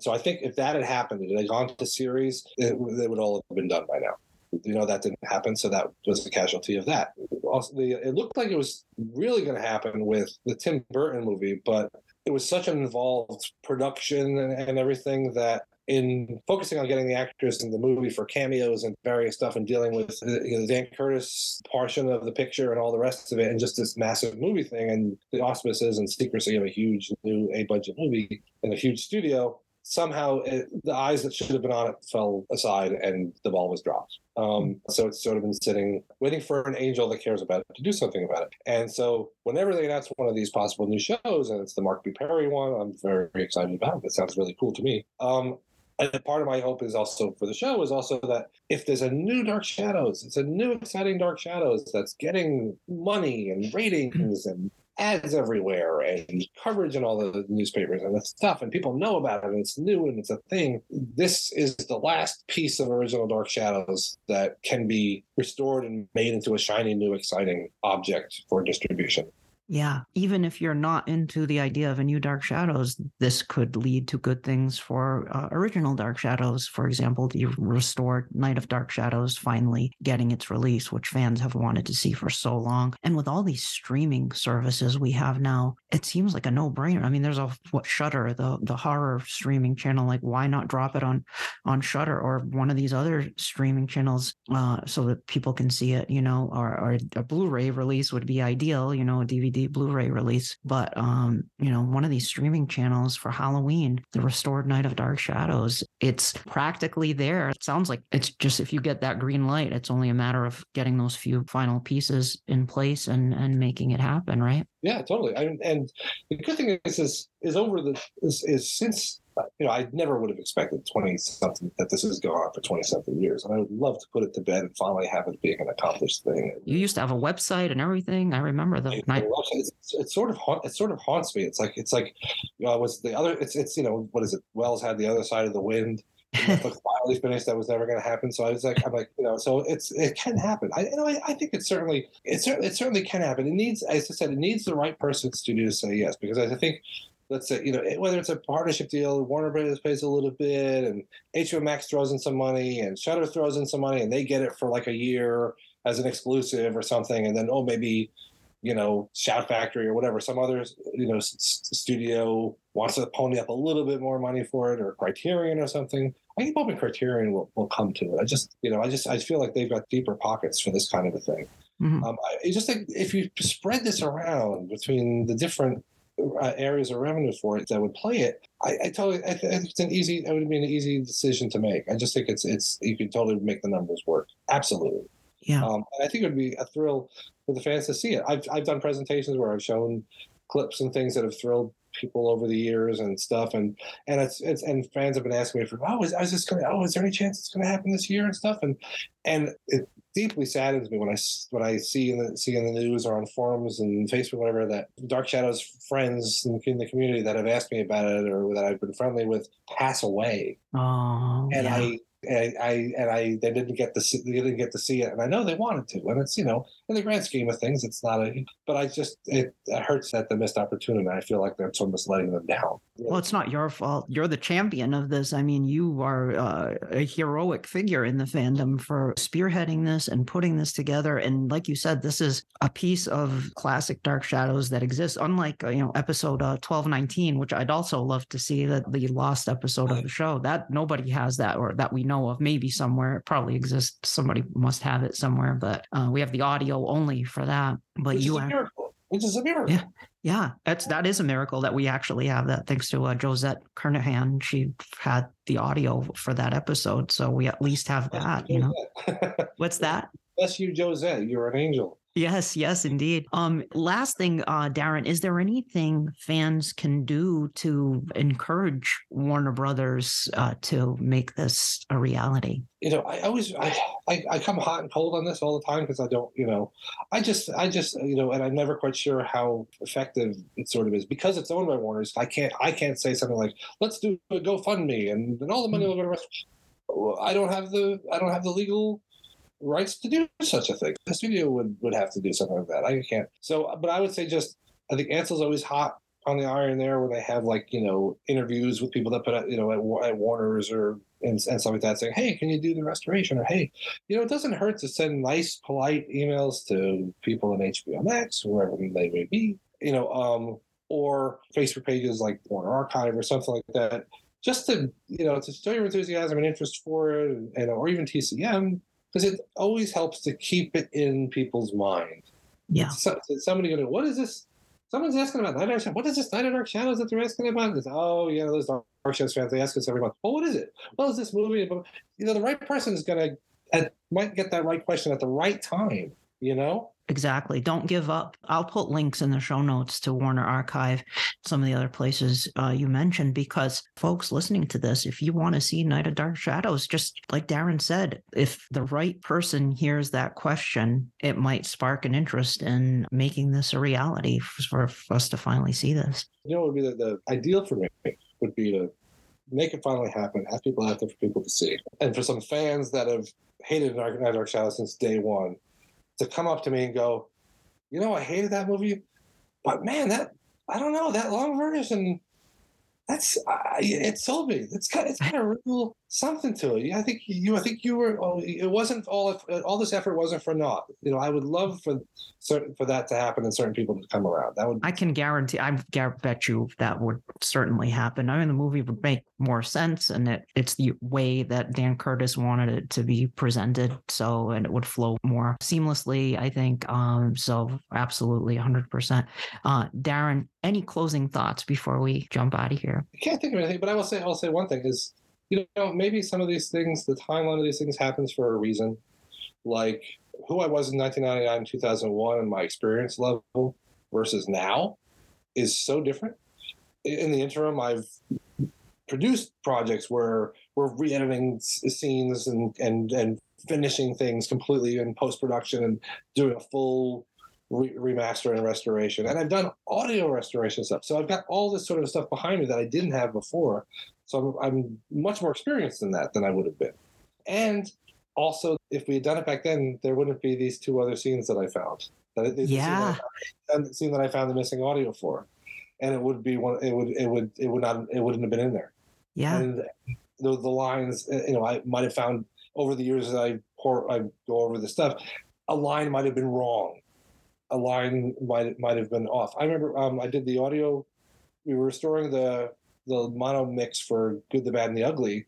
Um, the long version. They they'd done the long version. They'd never done it in mono, so you always had to hear it with this, these horrible 5.1 remix sound effects didn't sound right. So we wanted to do a whole mono version, and they re-recorded Clint Eastwood and Eli Wallach and a few people for the extended version scenes back in 90, the early thousands, 90s or something. I'm not quite sure the year. And it was the same thing like Dark Shadows. They weren't sure 100% what the lines were, and they did their best.